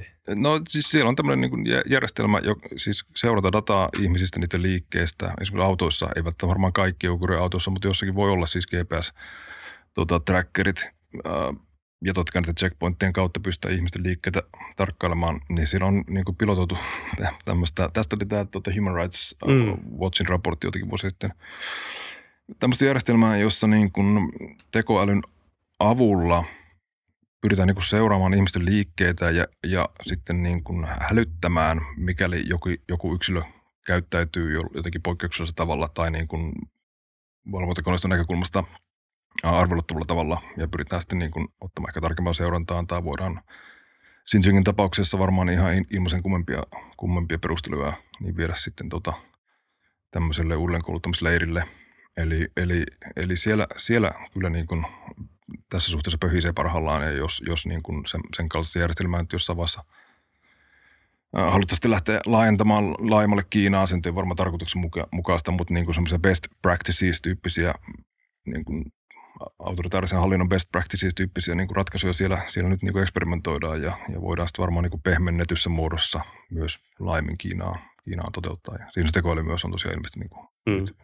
jokseenkin keskeisessä roolissa. Että just tällaisia niin kuin alueellisia kokeiluja ja tietenkin jonkin verran sitten niin kuin korona-aikaan tätä niin kuin tai otettiinkin tietenkin niin tiukkaa valvontaa korona-aikaan käyttöön, mutta se, että se niin kuin järjestelmä esimerkiksi niin kuin valvontakoneistosta ei ole mitenkään niin kuin yhdenmukainen myöskään niin kuin Joo, ympäri just. Kiinaa, että se...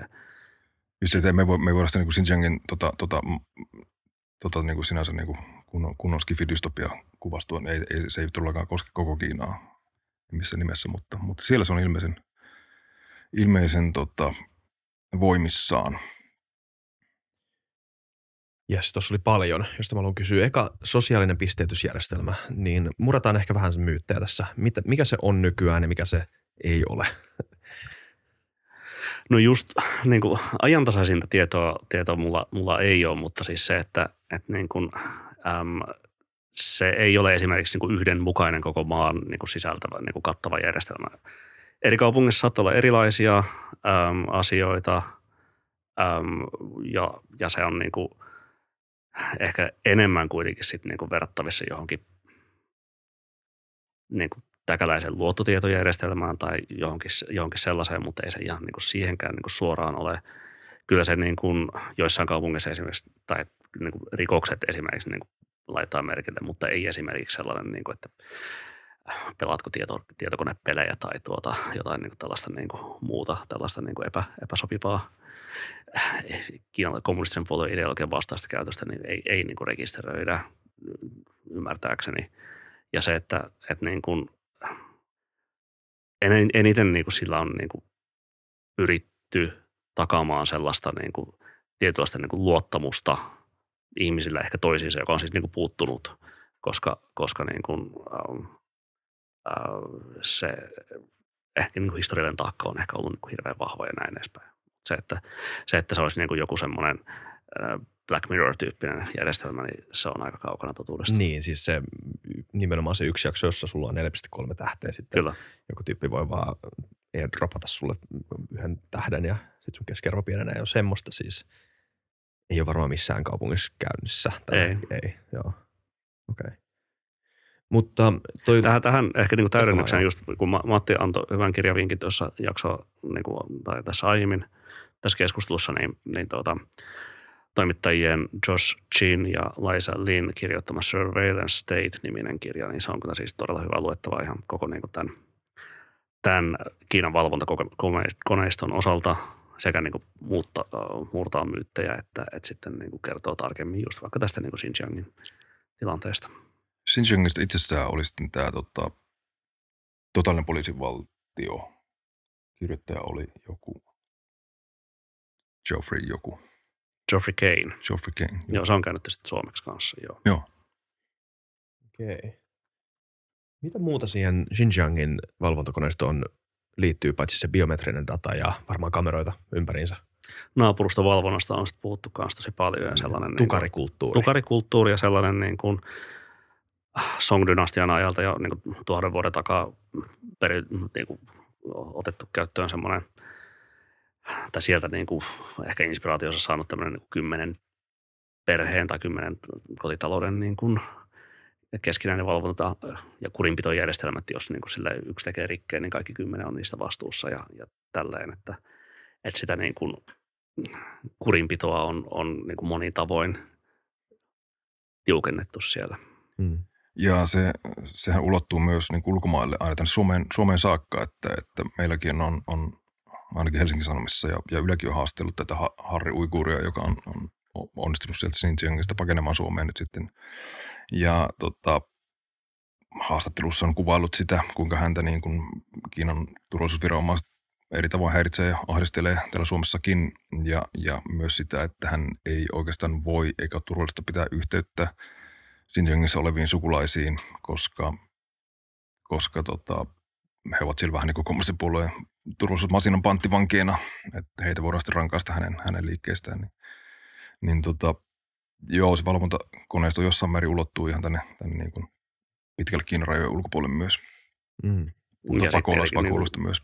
Sosiaalisen median sovelluksiin sitten kanssa, että joo, niin kuin widgettileihin ja sinänsä niin kuin, se on vähän niin kuin sanaton sopimus tällaisten kiinalaisten sosiaalisen median palveluiden. Widget on tällainen niin kuin WhatsApp, mutta toisaalta myös monen, monen WhatsApp ja MobilePay ja taksisovellus ja paljon tällaista yhdessä, mutta että, että niin kuin käytetään erityisesti tietenkin niin kuin kansalaisten kesken viestittelyyn. Ja sanaton sopimus on vähän niin kuin teknologiafirmojen ja, ja kommunistisen puolueen välillä se, että, että jos toimit Kiinassa, niin sitten annat myös oikeuden sensuroida sun sisältöä. Ja, mm. ja tietenkin tämä niin kuin Xinjiangissa olevien ja, ja ylipäätään niin kuin Kiinan ulkopuolellakin olevien uiguurien ja, ja, ja WhatsApp-widget-tilien niin seuranta on tietenkin vähän intensiivisempää. Mitä me tiedetään näistä uudelleen koulutusleireistä, jota Xinjiangissa on, jota, jota näin, joita näitä uiguureja, joihin näitä uiguureita lähetetään?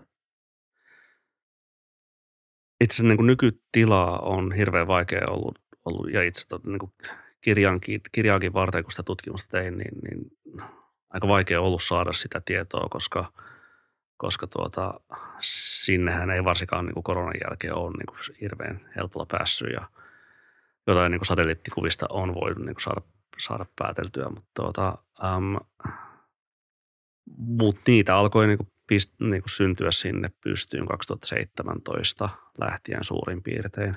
Mä itse kävin, kävin Xinjiangissa kaksituhattakuusitoista ja tietenkin siellä oli jo niin kuin tuota, niin kuin varsin näkyvä se turvallisuuskoneisto ja oli siis niin kuin sotilaita kaduilla ylläpitämässä kuria ja pelotetta, niin, niin länsimainen turistikin, toimittajataustainen turisti, pystyi kyllä hyvin sitten niin kuin matkustaa sinne vaikka niin kuin, niin kuin uiguurikyliin ja yöpymään tällaisten niin kuin tuota, perinne, perinnemajoitusten luona ja, ja näin edespäin.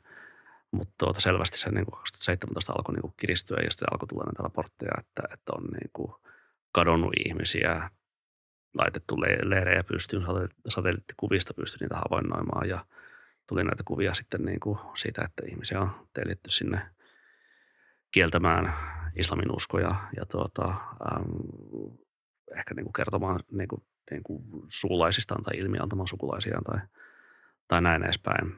Ja sitä niin kuin iso, iso määrä ihmisiä sinne niin kuin leireille ää, eri, eri niin kuin lähteiden mukaan oli ja on suljettu vuosien saatossa, mutta se, että, että missä jamassa se niin kuin koneisto on siellä vuonna kaksituhattakaksikymmentäkolme, niin siitä on ollut aika niin kuin vaikea saada mitään niin kuin raportteja. Niin, niin vähintään niin kuin miljoonasta ihmisistä nyt on puhuttu, että ketä näillä leirillä olisi.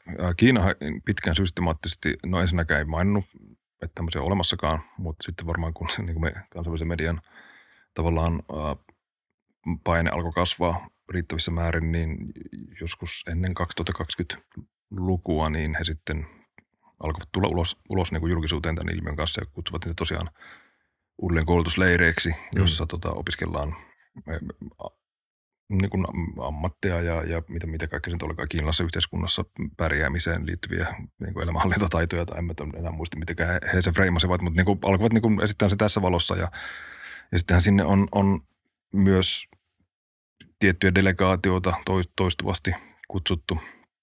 kutsuttu. Viimeisen päivänä taisi olla niin kuin Arabiliiton delegaatio, oliko tänä vuonna jopa, joka kävi, kävi tota, siellä pyrimässä ja tutustumassa näille leireihin ja totesi, että ei ongelmaa, että täällä, täällä suhtaudutaan Suhtaudutaan tota tähän, ei, täällä ei ole niin kuin, ei, nämä väitteet ei pidä paikkansa täällä, täällä tota, wow. Islamin uskoa sorrettaisiin millään tavalla, että okay. Good job Kiina, periaatteessa oli se viesti. Wow, okei. Okay. Um, tota, mitäkös mä nyt muotoilisin tämän, tota, Minkälainen vaihtoehto tämä järjestelmä on suhteessa semmoiseen liberaalimpaan, länsimaisempaan sananvapauteen perustuvaan systeemiin? Jossa, tai siis mä, jos mä olisin kiinalainen virkamies ja mä haluaisin selittää mun kansalle, että miksi tämä on tosi hyvä idea, niin mä laittaisin WeChatiin videoita Skid Rowsta Los Angelesissa ja ammuskeluista ja eurooppalaisista ryöstöistä ja kaiken näköiset väkivallasta. Ja sanoisin, että niin tällaisessa maailmassa nämä elää, mutta meillä on tämmöinen systeemi, joka ne selittää, että tämä on tosi totalitarismia, mutta meidän tämä sosiaalinen pisteytysjärjestelmä, se kehottaa sua lenkkeilemään ja tiiätsä, kehottaa sua lukemaan kirjoja ja kehottaa sua olematta tekemään rikoksia, mitä sun ei muutenkaan pitäisi tehdä. Niin, niin kuinka niin kuin... Osaat lukea selvästikin kiinalaisen propagandakoneiston ajatuksia, koska kutakuinkin näin... näin Onko se niin, eikö, eikö, no, eikö tässä niinku kuvattu aika hyvin toi esimerkiksi Global Timesin päätoimittaja tai entisen päätoimittaja Hu Jintao Twitter-käyttäytyminen käytännössä ja niin, koska tämä on se paras... susisotuuridiplomaatit, jotka mm, niinku sitten... Mm. Tämä on se paras argumentti, minkä mä keksisin tolle. Öö, ja, mutta kuinka vakuuttava argumentti tämä on? Ja sitten ehkä jatkokysymyksenä siihen, ei tarvitse kiirehtiä senkaan, että miten sitten meidän, meidän lännessä?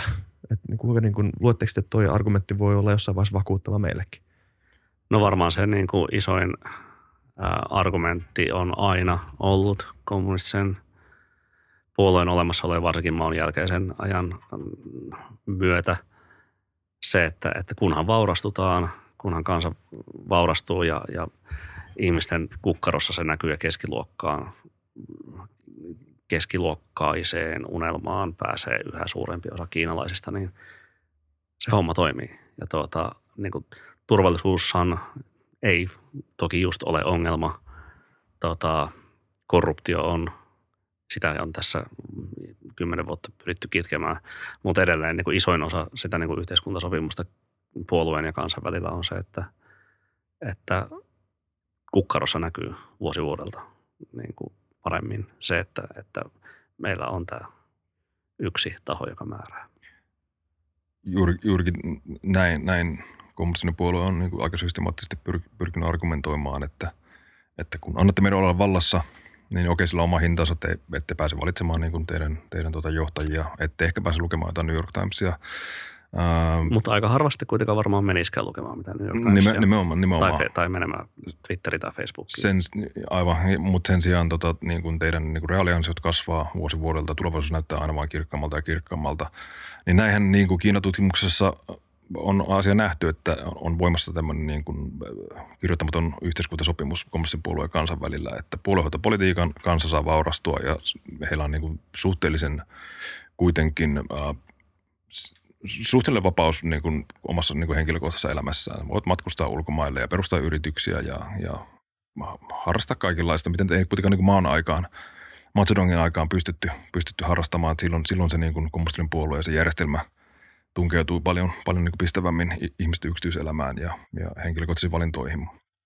Mutta Deng Xiaopingin aikana seuraavat kolmekymmentä vuotta, vielä Xi Jinpingin aikakaudellakin, niin tämmöinen yhteiskuntasopimus on sinänsä ollut voimassa, mutta nyt se niinku ehkä tuntuu, ja ehkä tuossa kirjassakin me argumentoidaan, että se, se yhteiskuntasopimus vähän niin kuin natisee liitoksissaan siinä mielessä, että tosiaan talouskasvu hidastuu, ja, ja jo ennen kuin se on hidastunutkin, niin sen talouskasvunkin aiheuttamat ongelmat, on, talouskasvu aiheuttaa myös, on, aiheuttaa myös paljon ongelmia Kiinassa.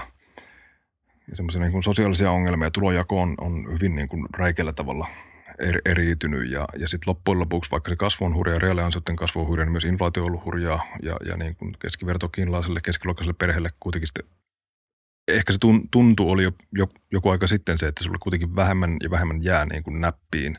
Sulla ei ole varaa kasvattaa kahta lasta kiinalaisessa järjestelmässä. Ää, pitää miettiä niin kuin moni, monia asioita nimenomaan pistää sukan varten tulevaisuuden varalta, niin tavallaan se kirkkaampi ja aina vaan valoisampi tulevaisuus, mitä kommunistinen puolue lupasi kahdeksankymmentäluvulta lähtien, mikä silloin varmaan niin kuin näyttikin todelliselta, niin se tavallaan nyt ehkä on sitten no, tummia pilviä nyt ainakin kasautumassa. Mm-hmm. Ja ehkä vielä täydennyksenä toi niin kuin ympäristökysymykset ja, ja niin kuin vedenlaatu ja ilmanlaatu erityisesti mm-hmm. nousi just viime vuosikymmenellä niin kuin isosti kommunistisen puolueen agendalle ihan vaan sen takia, että, että niin kuin siihen liittyvä keskustelu. Äm, eräs sellainen toimittaja teki ähm, siis Kiinan C C T V:n eli, eli kansallisen niin kuin, uutis tuota, Yleisradion, yleisradion toimittaja teki niin kuin dokkarin tästä niin kuin tuota, niin kuin savusumusta ja sen vaikutuksista ja niin kuin siis niin kuin kertoi niin kuin omasta perheestään ja näin edespäin. Se keräsi jo valtavasti huomiota ja, ja varsinkin silloin niin kuin kaksituhattaviisitoista eteenpäin sitten niin kuin nousi, nousi isosti niin kuin sit ympäristöasiat enemmän tämän niin kuin puolueen agendalle. Mutta se on niin kuin aina hirveätä tasapainottelua sit siinä, että, että jos niin kuin laitetaan niitä niin kuin hiilivoimaloita tai, tai muuta tuota, niin kuin säppiin, niin sitten sillä, tai kaivoksia säppiin, niin sillä on sitten iso merkitys niin kuin työllisyyteen ja kaikki tämä on niin kuin se, se, minkä kanssa puolue niin kuin joutuu mm. makrokuvassa tasapainottelemaan. Mutta siis se nimenomaan makrokuvassa ehkä sitten perustuu, että se järjestelmä on mennyt autoritaarisempään ja, ja niin kovempaan suuntaan. Sosiaalista retoriikkaa on alettu rummuttaa voimakkaammin, koska se perus niin kuin yhtälö ei enää päde, jossa maailma muuttuu aina vaan paremmaksi ja ihmiset vaan aina vaan vaurastuu enemmän ja tulevaisuus vaan näyttää aina vain kirkkaammalta, niin, niin kommunistiselle puolueelle, joka haluaa kuitenkin pitää valta-asemansa, niin ei sillä oikein jää muuta, muuta sitten niin kuin vaihtoehtoa käteen kuin kiristää ruuvia ja, ja sitten sitä niin kuin sisäisen turvallisuuden koneistoa vahvistaa. Hmm. Samanlaistahan meillä on näkyvissä täällä, vaan meidän omassa kontekstissa ihmiset on tyytymättömämpiä tähän järjestelmään varmaan sen takia, että tuntuvat olevansa ö, väliinputoajia ja ehkä kyse ei olekaan mistään yksittäisestä järjestelmästä sinänsä, vaan sitä, että nykyään on aika niin kuin suuria makrosyitä sille, miksi ei mene niin hyvin enää. Mutta eikö yksi syy nimenomaan, nythän ähm, tämä tota, kasvava autoritäärisyys Kiinassahan on johtanut siihen, että nyt monet firmat, jotka aiemmin on sijoittanut paljon rahaa Kiinaan, on paljon paljon epäileväisempiä siitä, että onko tämä enää hyvä paikka pitää rahat, pitää firmat, pitää toimistot, pitää tehtaat, koska me ei enää voida luottaa tämän tyyppiin. Mm, on se niin kuin, kyllä se...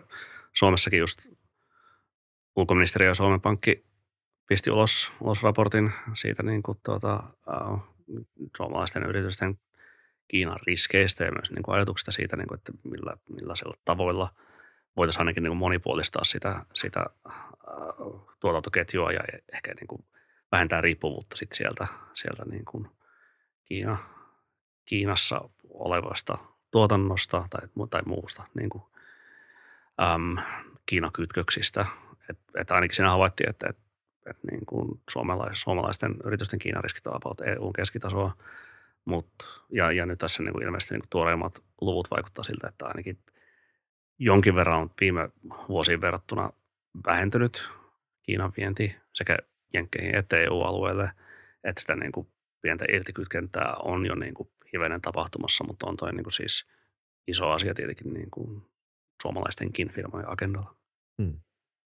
Tietenkin myös nämä niin kuin turvallisuus, tai että ainahan kymmenen, kymmenen vuotta sitten niin kuin enemmän ja sitä aikaisemmin, niin aina se iso ongelma oli niin kuin materiaalioikeudet ja, ja se, että, että jos sulla on niin kuin tuotantoa siellä, niin sitten kuka tietää, tuleeko siitä niin kuin tuota pirattiversiota heti jo niin kuin seuraavana päivänä, ellei jopa ennen sun tuotteella on seurausta. Hmm. Mutta mut enemmän nyt on tietenkin kyse näistä niin kuin tuota geopoliittisista riskeistä, että sitten myös niin kuin sen niin kuin tietoteknisistä turvallisuusriskeistä. Entä sitten Kiinan ulkopolitiikka ja asema maailmassa? Se on ollut yksi Xi Jinpingin suurimpia progiksia tämä, että tehdään Kiinasta vahva maailmassa taas, eikö vaan? Ja jollain tavalla nostetaan se vanhaan kunniaansa tämmöisenä globaalina voimana. Niin miten se projekti on teidän mielestä onnistunut?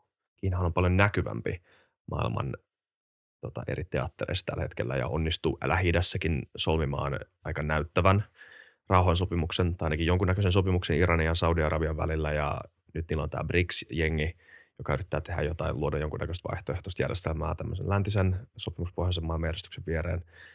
Niin progiksi on käynnissä. Miten tämä homma teidän mukaan tai teidän mielestä etenee?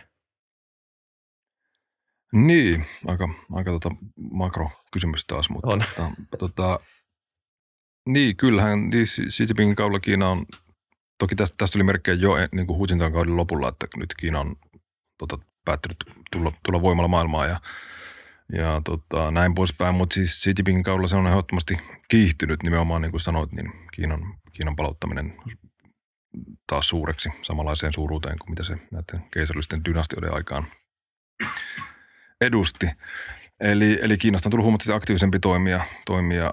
Heti kun Xi Jinping tuli valtaan, niin hän käynnisti tämän Silkkitie-hankkeen, jolla, jolla on ryhdytty niin kuin hyvin tietoisesti ja niin kuin määrä, määrätietoisesti rakentamaan tämmöisiä niin kuin taloudellisia suhteita, varsinkin kehittyvän maailmaan, mutta myös, myös, myös ihan niin kuin Eurooppaan saakka. Että onko nyt niin kuin Italia ja Portugalia, mitä kaikki nyt Euroopassa on tähän hankkeeseen liittynyt.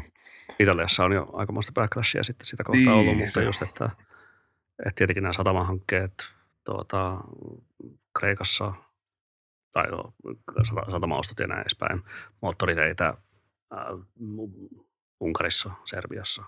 Ju, just näin, niin se nyt on yksi esimerkki vaan siitä, että se oli aika niin kuin mahtava, mahtava aloite ja se, se noterattiin kyllä maailmalla ja sen myötä niin on, on ehdottomasti Kiina kyllä jonkinlaista, ei pelkästään sen myötä, mutta niin kuin ylipäätään tämän niin kuin taloudellisen laajentumisen ja aktiivisuuden myötä, niin, niin Kiina on kyllä saanut, saanut tietynlaista vipuvartta kaikkialta, etenkin kehittyvästä maailmasta, mutta myös niin kuin täältä niin kuin kehittyvimmistäkin talouksista. Tässä nyt voidaan mainita juurikin se äsken, äsken mainittu tämä Arabi, Arabiliiton maiden matka, matka Xinjiangin toteamaan, että täällähän on kaikki mm. hyvin, niin, niin miksi ihmeessä näin tekivät, ellei sinusta taustalla jotain mm. hyvin vahvaa taloudellista intressiä.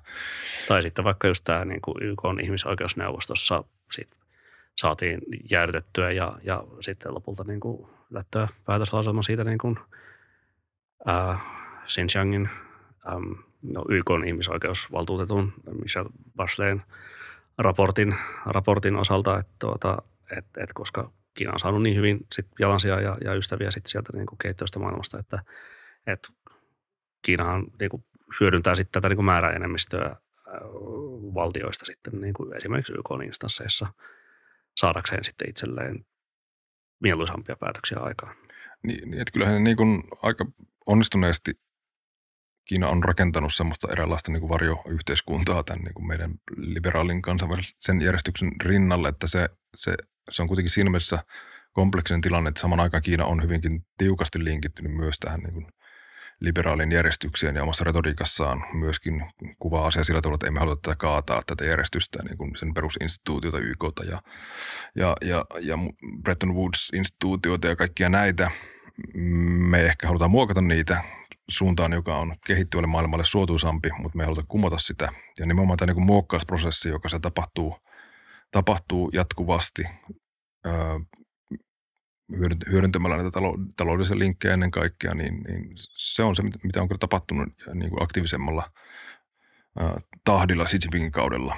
Ja samaan aikaan sitten vielä niin kuin ehkä sitten sen retoriikatasolla, niin Xi Jinpingin kaudella Kiina on hyvin aktiivisesti alkanut myös esittämään tämmöistä niin kuin omaa visiotaan maailmanpolitiikasta, että minkälainen maailmanjärjestelmä olisi, olisi niin kuin kaikkien kannalta paras mahdollinen ja, ja esittänyt niin kuin va- vahvemmin vaatimuksia, että tämä nykyinen kansainvälinen järjestys, eri, ennen kaikkea niin kuin Yhdysvaltojen johtava asema on syytä niin kuin kyseenalaistaa ja sitä järjestystä pitää ryhtyä muokkaamaan ja Kiina on tarjonnut maailmalle vaihtoehdoksi tämän, tämän ihmiskunnan kohtalon yhteisön, jota Xi Jinping muistaa sitten joka, joka ikisessä kansainvälisessä poliittisessa tilaisuudessa ja jokaisella foorumilla mainostaa, että meillä on tämmöinen vaihtoehto, ketkä vaan haluaa, haluaa sitä lähteä rakentamaan meidän kanssamme. Niin mikä se on?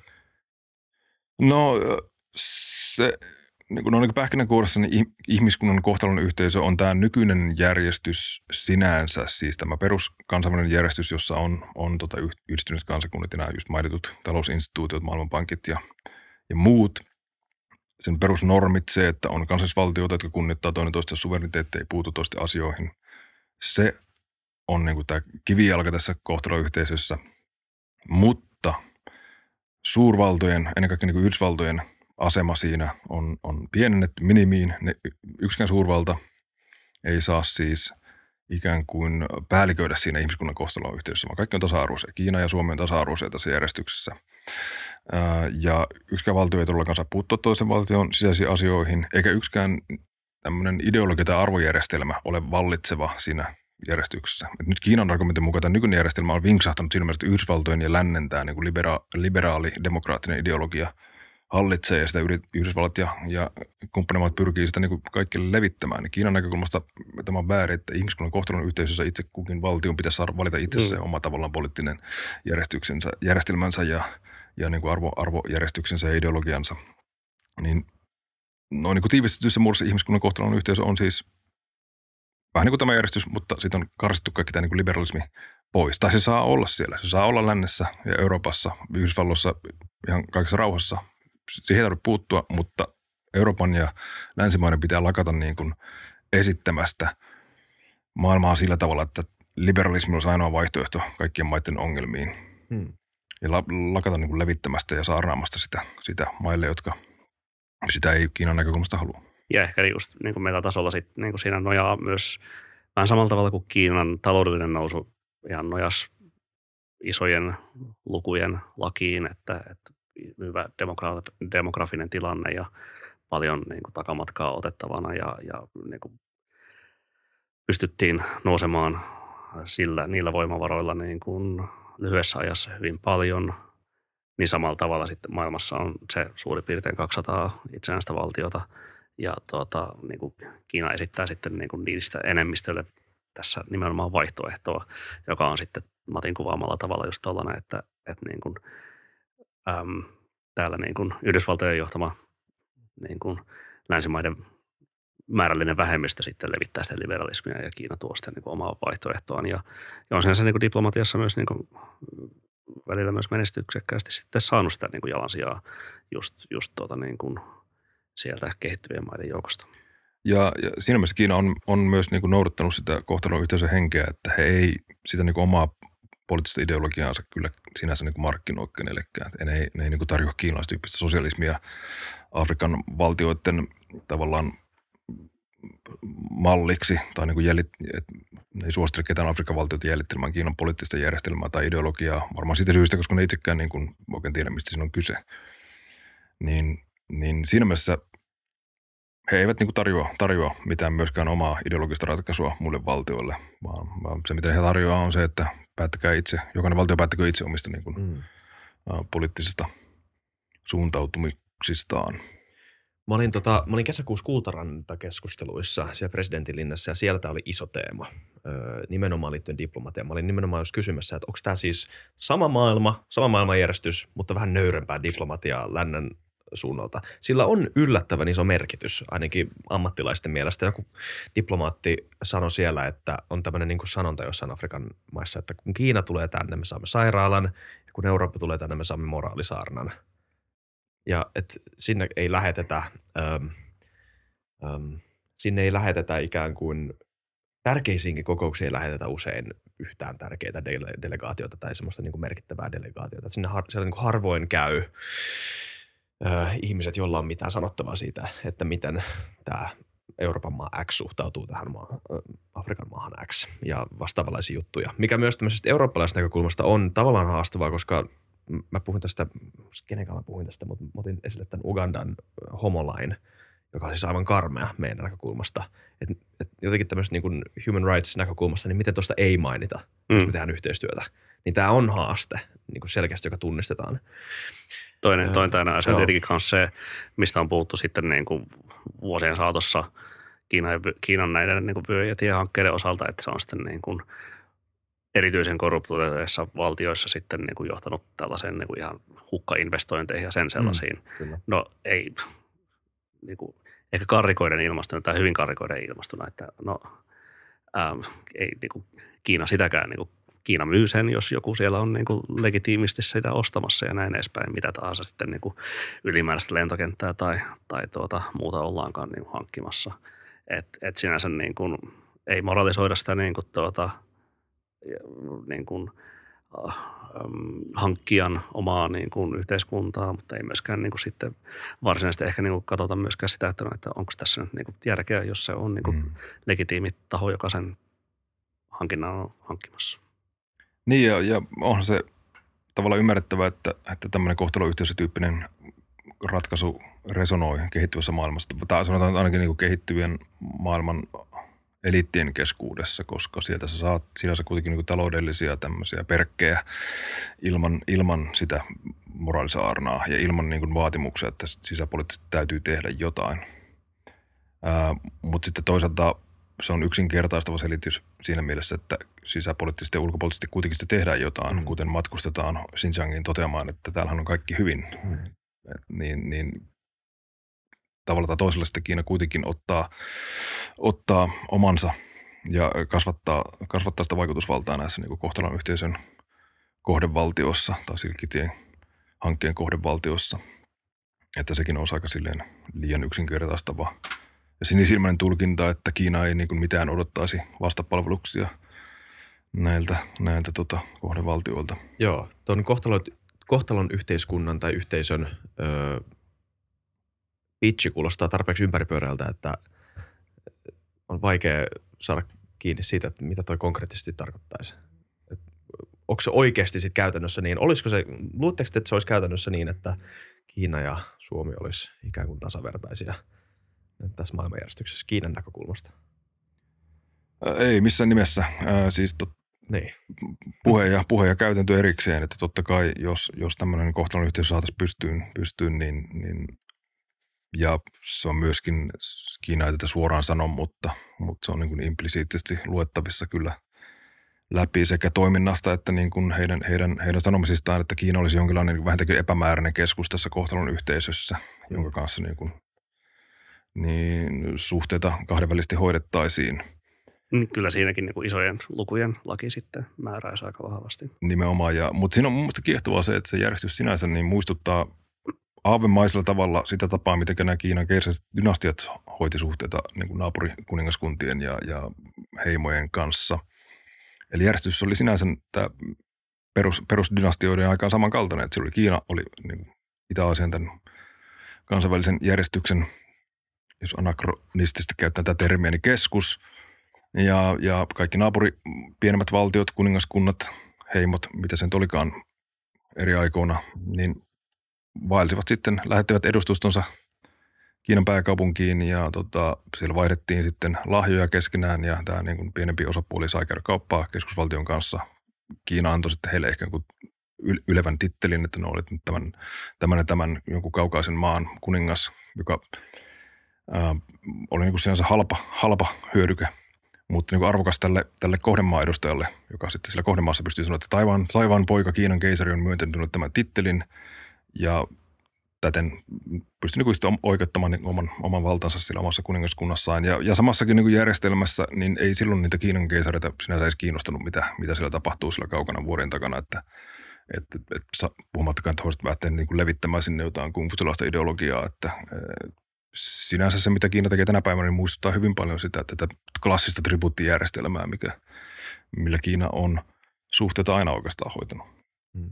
Että ei Kiinan, Kiinalta niin kuin historiallisesti puuttui jo näiden keisarillisten dynastioiden aikaan niin semmoinen drive, että pitää lähteä tätä meidän filosofista järjestelmää minnekään levittämään. Että tulkaa tänne opiskelemaan, jos haluatte kungfutsalaisuutta, buddhalaisuutta, whatever, mutta sitä ei niin kuin lähetyssaarnaajien ja tämän tyyppisten toimijoiden kautta niin kuin levitetä muualle maailmaan. Hmm. Joo. Miten tähän kannattaisi suhtautua? Tai siis niin kuin, nyt täysin henkilökohtainen mielipide. Tämä juttu kuulostaa niin kuin tarpeeksi epäilyttävältä, että se olisi niin kuin varmaan aika paska idea meille tota, implementoida tämmöinen juttu. Mä en ainakaan haluaisi olla mukana siinä, mutta tota, öö, se ei myöskään tarkoita, etteikö mikään osa tota pitchiä olisi jollain tavalla totta. Tai että siinä olisi jotain semmoista niin kuin itsereflektion paikkaa ikään kuin siitä, että mihin suuntaan me maailmaa ollaan viemässä. No me, mä en, minä henkilökohtaisesti en ole viemässä maailmaa mihinkään suuntaan, mutta sanotaan näin niin kuin läntisenä liberaalinen yhteisönä. Että siinä se ei ole niin kuin, jos ihmisellä on joku tunne, niin siinä, ihmisellä on se tunne jostain syystä aika usein. Niin ähm, mitä teidän mielestä pitäisi ikään kuin tehdä? Miten, on tämmöinen kysymys. Miten kansainvälisen yhteisön tulisi teidän mielestänne suhtautua Kiinan pyrkimykseen rakentaa itselleen globaalia vaikutusvaltaa ja vaikka muodostaa tämmöinen kansallinen ihmisten kohtalon yhteisö juttu? Politiikkasuosituksia siis. Mm. Jos te haluatte antaa sellaisia. Niin, no en mä tiedä.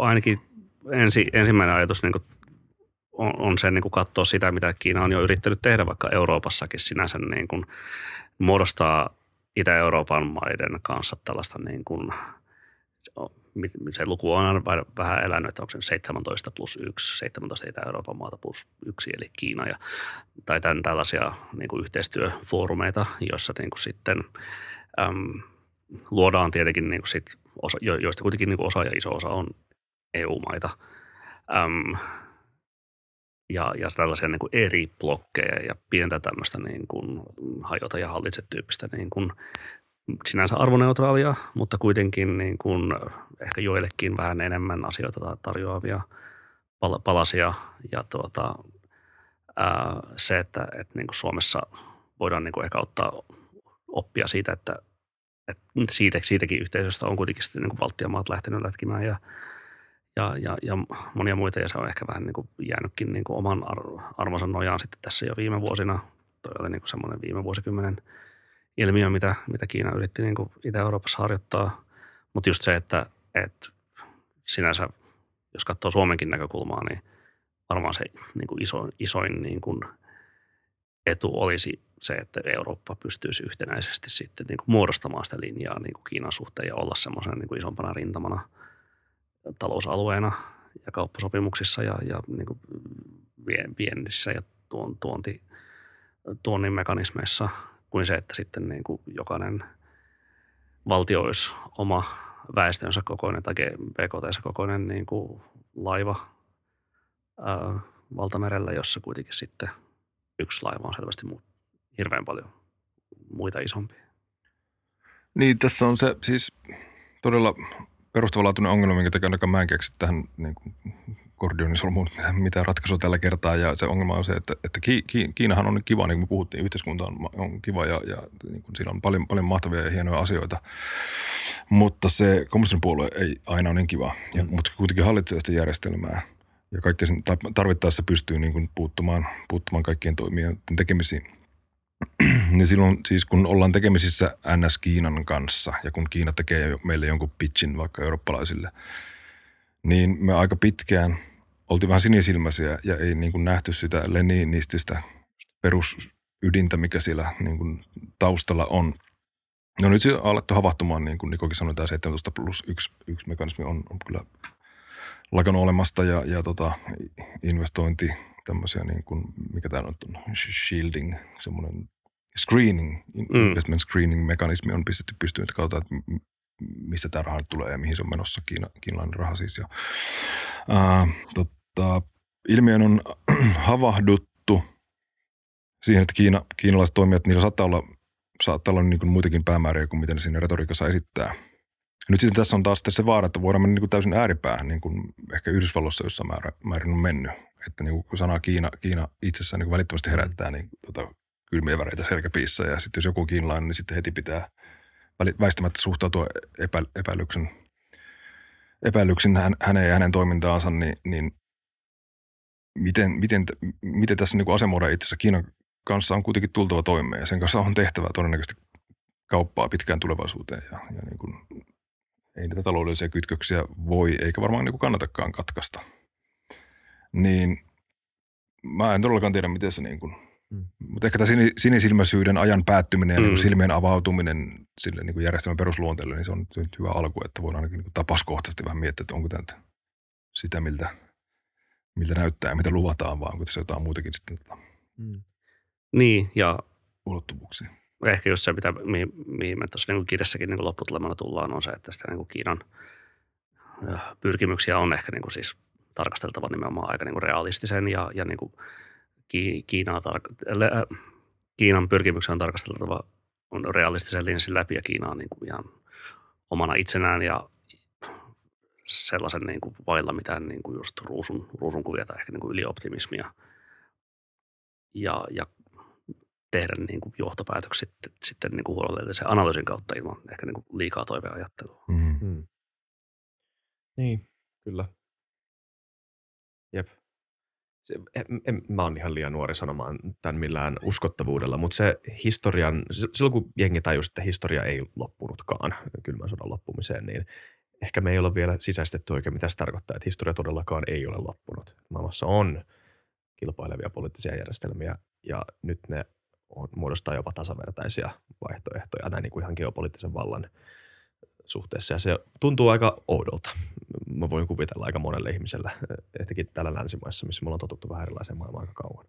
Ehkä tää on nyt uusi aikakausi sillä, että tasu, mikä, siinä saattaa olla myös terveitä puolia, että me suhtaudutaan erilaisiin elämäntapoihin vähän neutraalimmin, eikä sinisilmäisesti tai optimistisesti Ei optimistisesti tai pessimistisesti.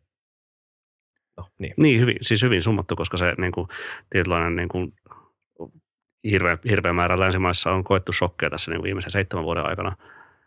Joten tuota, ehkä se, että, että samalla kun pikkuhiljaa on, on noussut tällainen niin kuin, myös selkeämpi niin kuin, iso vastavoima, varsinkin taloudellisesti, mutta yhä enemmän se väärin myös diplomaattisesti ja poliittisesti länsimaiselle järjestykselle, niin, niin se on aika tämmöinen niin kuin, Mm, en, ehkä märkä rätti, mutta ainakin tämmöinen niin kuin, tuota, mm. niin kuin, kylmä tuulahdus sinänsä, niin kuin, joka, joka sitten niin kuin avaa, avaa silmät. Jep. Pikakysymys, tota, koska Kiina on kiva, mutta puolue ei ole aina niin kiva, tota, Matin hyvin sanoi. Niin, tota, mikä on sellainen asia Kiinassa, mistä, mitä te arvostatte eniten? Ja mikä on niin kuin jäänyt teille erity, erityisesti mieleen semmoisena, että, että ähm, tämä oli oikein niin kuin kiva juttu Kiinassa. Mm, mä en ole oikein ikinä semmoinen niin kuin yhden suosikin mies, että tota, siellä on niin, kuin niin paljon semmoisia, ja siinä kulttuurissa ja kaikessa on niin, kuin niin paljon semmoisia yksittäisiä hienoja, hienoja asioita, että mikä se on se the thing. Niin... Saat sanoa muutaman, jos haluat. Mä, vo, mä voisin nostaa siis sinänsä niin kuin, äh, se, että totesin tuossa jo aikaisemmin, että, että, että se niin kuin kielenopiskelu on jäänyt niin kuin vähemmälle, mutta kyllä mä niin kuin sain siis niin kuin tosi paljon kiksejä siitä niin kuin kielenopiskelusta ja siis sinänsä niin kuin se, että, että se ähm, kielen oppiminen, kun sitä niin kuin merkkejä ihan alasta henkisesti siis kirjoitti, toisti toistensa perään ja sitten niin kuin alkoi ehkä niin kuin huomata sellaisia niin kuin, niin kuin oppimisen kokemuksia, niin se Kiinan kieli ja sen niin kuin nyanssit on, on tosi niin kuin hienoja asioita sitten ollut niin kuin kans, kans saada haltuun. Ja sen niin kuin perässä mä niin kuin itse sinne, sinne kanssa niin kuin alun perin halusin lähteä, että halusin oppia sitä niin kuin sellaista kieltä, mitä ei niin kuin muualla oikein niin kuin kunnolla oppiskaan. Että se saa mut niin kuin alun perin lähtemään Kiinaan. Hmm.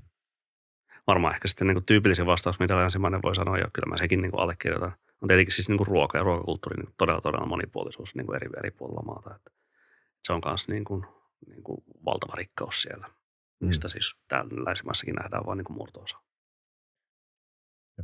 Ja sulke, mäkin vastaisin noin, jos multa kysyttäisiin. Se on ihan y- hyvä ymmärrettävä vastaus. Siis toivota, että silloin se on niin monimutkainen kysymys, että silloin on niin monta asiaa. Ja sitä voi varmaan kiteyttää muutamaan lauseeseen. Kyllä, kyllä. Ja kun ei, se, me helposti ajatellaan, että Kiina on vaan semmoinen yksi möntti, maa nimeltä Kiina, mutta oikeasti se on semmoinen niin kuin Euroopan kaltainen, todella monimuotoinen kulttuurialue, missä on niin kuin, jos jotakin erilaista niin kuin ulottuvuutta ja aspektia tarjolla, niin, niin tota, en tiedä. Joo, kyllä. Kiina-ilmiöt kannattaa seurata, se jatkuu. Tai nyt jatkuuko? Perjantaina tulee tuota syyskauden ensimmäinen kirje, eli tuota... Kymmenes päivä.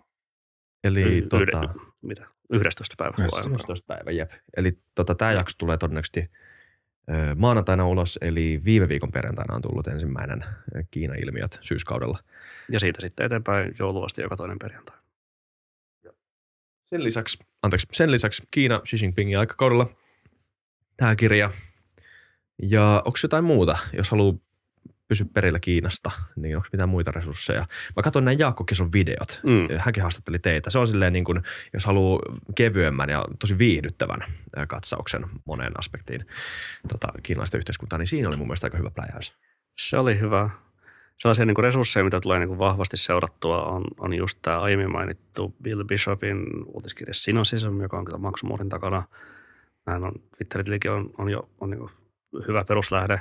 The China Project on aika semmoinen kova, kova tota, verkkosivu, blogi, podcast, kokonaisuus, jossa on, on tota, hyvin lailla spektrillä käsitellään kyllä Kiinaa. Yhteiskunnan politiikan talouden ilmiöitä. Twitterissä tota, Michael Pettis-niminen taloustieteen proffa, niin se on, se on vahva tuota, niin kuin Kiinan talouden ison kuvan analyysi, an, analyysien lähde, joka kannattaa ottaa kans, kans haltuun, että Suomen Pankin siirtymätalouksien tutkimuslaitoksen tota, viikkokatsaus niin, ja muutkin julkaisut, mitä he tuottaa, niin, niin Kiinan talousilmiöihin kyllä Joo. Ei, mutta siis ne, tekee, niin kuin, ne ei ehkä niin aktiivisia just niin kuin Twitterissä. No Iikka, Iikka Korhonen jonkin verran, mm. mutta, mutta just, että, että ne tekee todella arvokasta työtä Suomen Pankissa. Joo. Juuso Kaaresvirta, Riikka Nuutilainen, Eeva yes. Kerola ja muut. Loistavaa. Kiitos paljon Niko Vartiainen ja Matti Puranen vierailusta FutuCastissa. Kiitos. Kiitos. Kiitos paljon. Kiitti katselijat, kiitti kuuntelijat. Kiitos, että olette seurannut mukana. Kiitos, että tota, katsotte FutuCastia. Muistakaa tilata, muistakaa kommentoida, muistakaa tykätä ja nähdään ensi kerralla. Moido.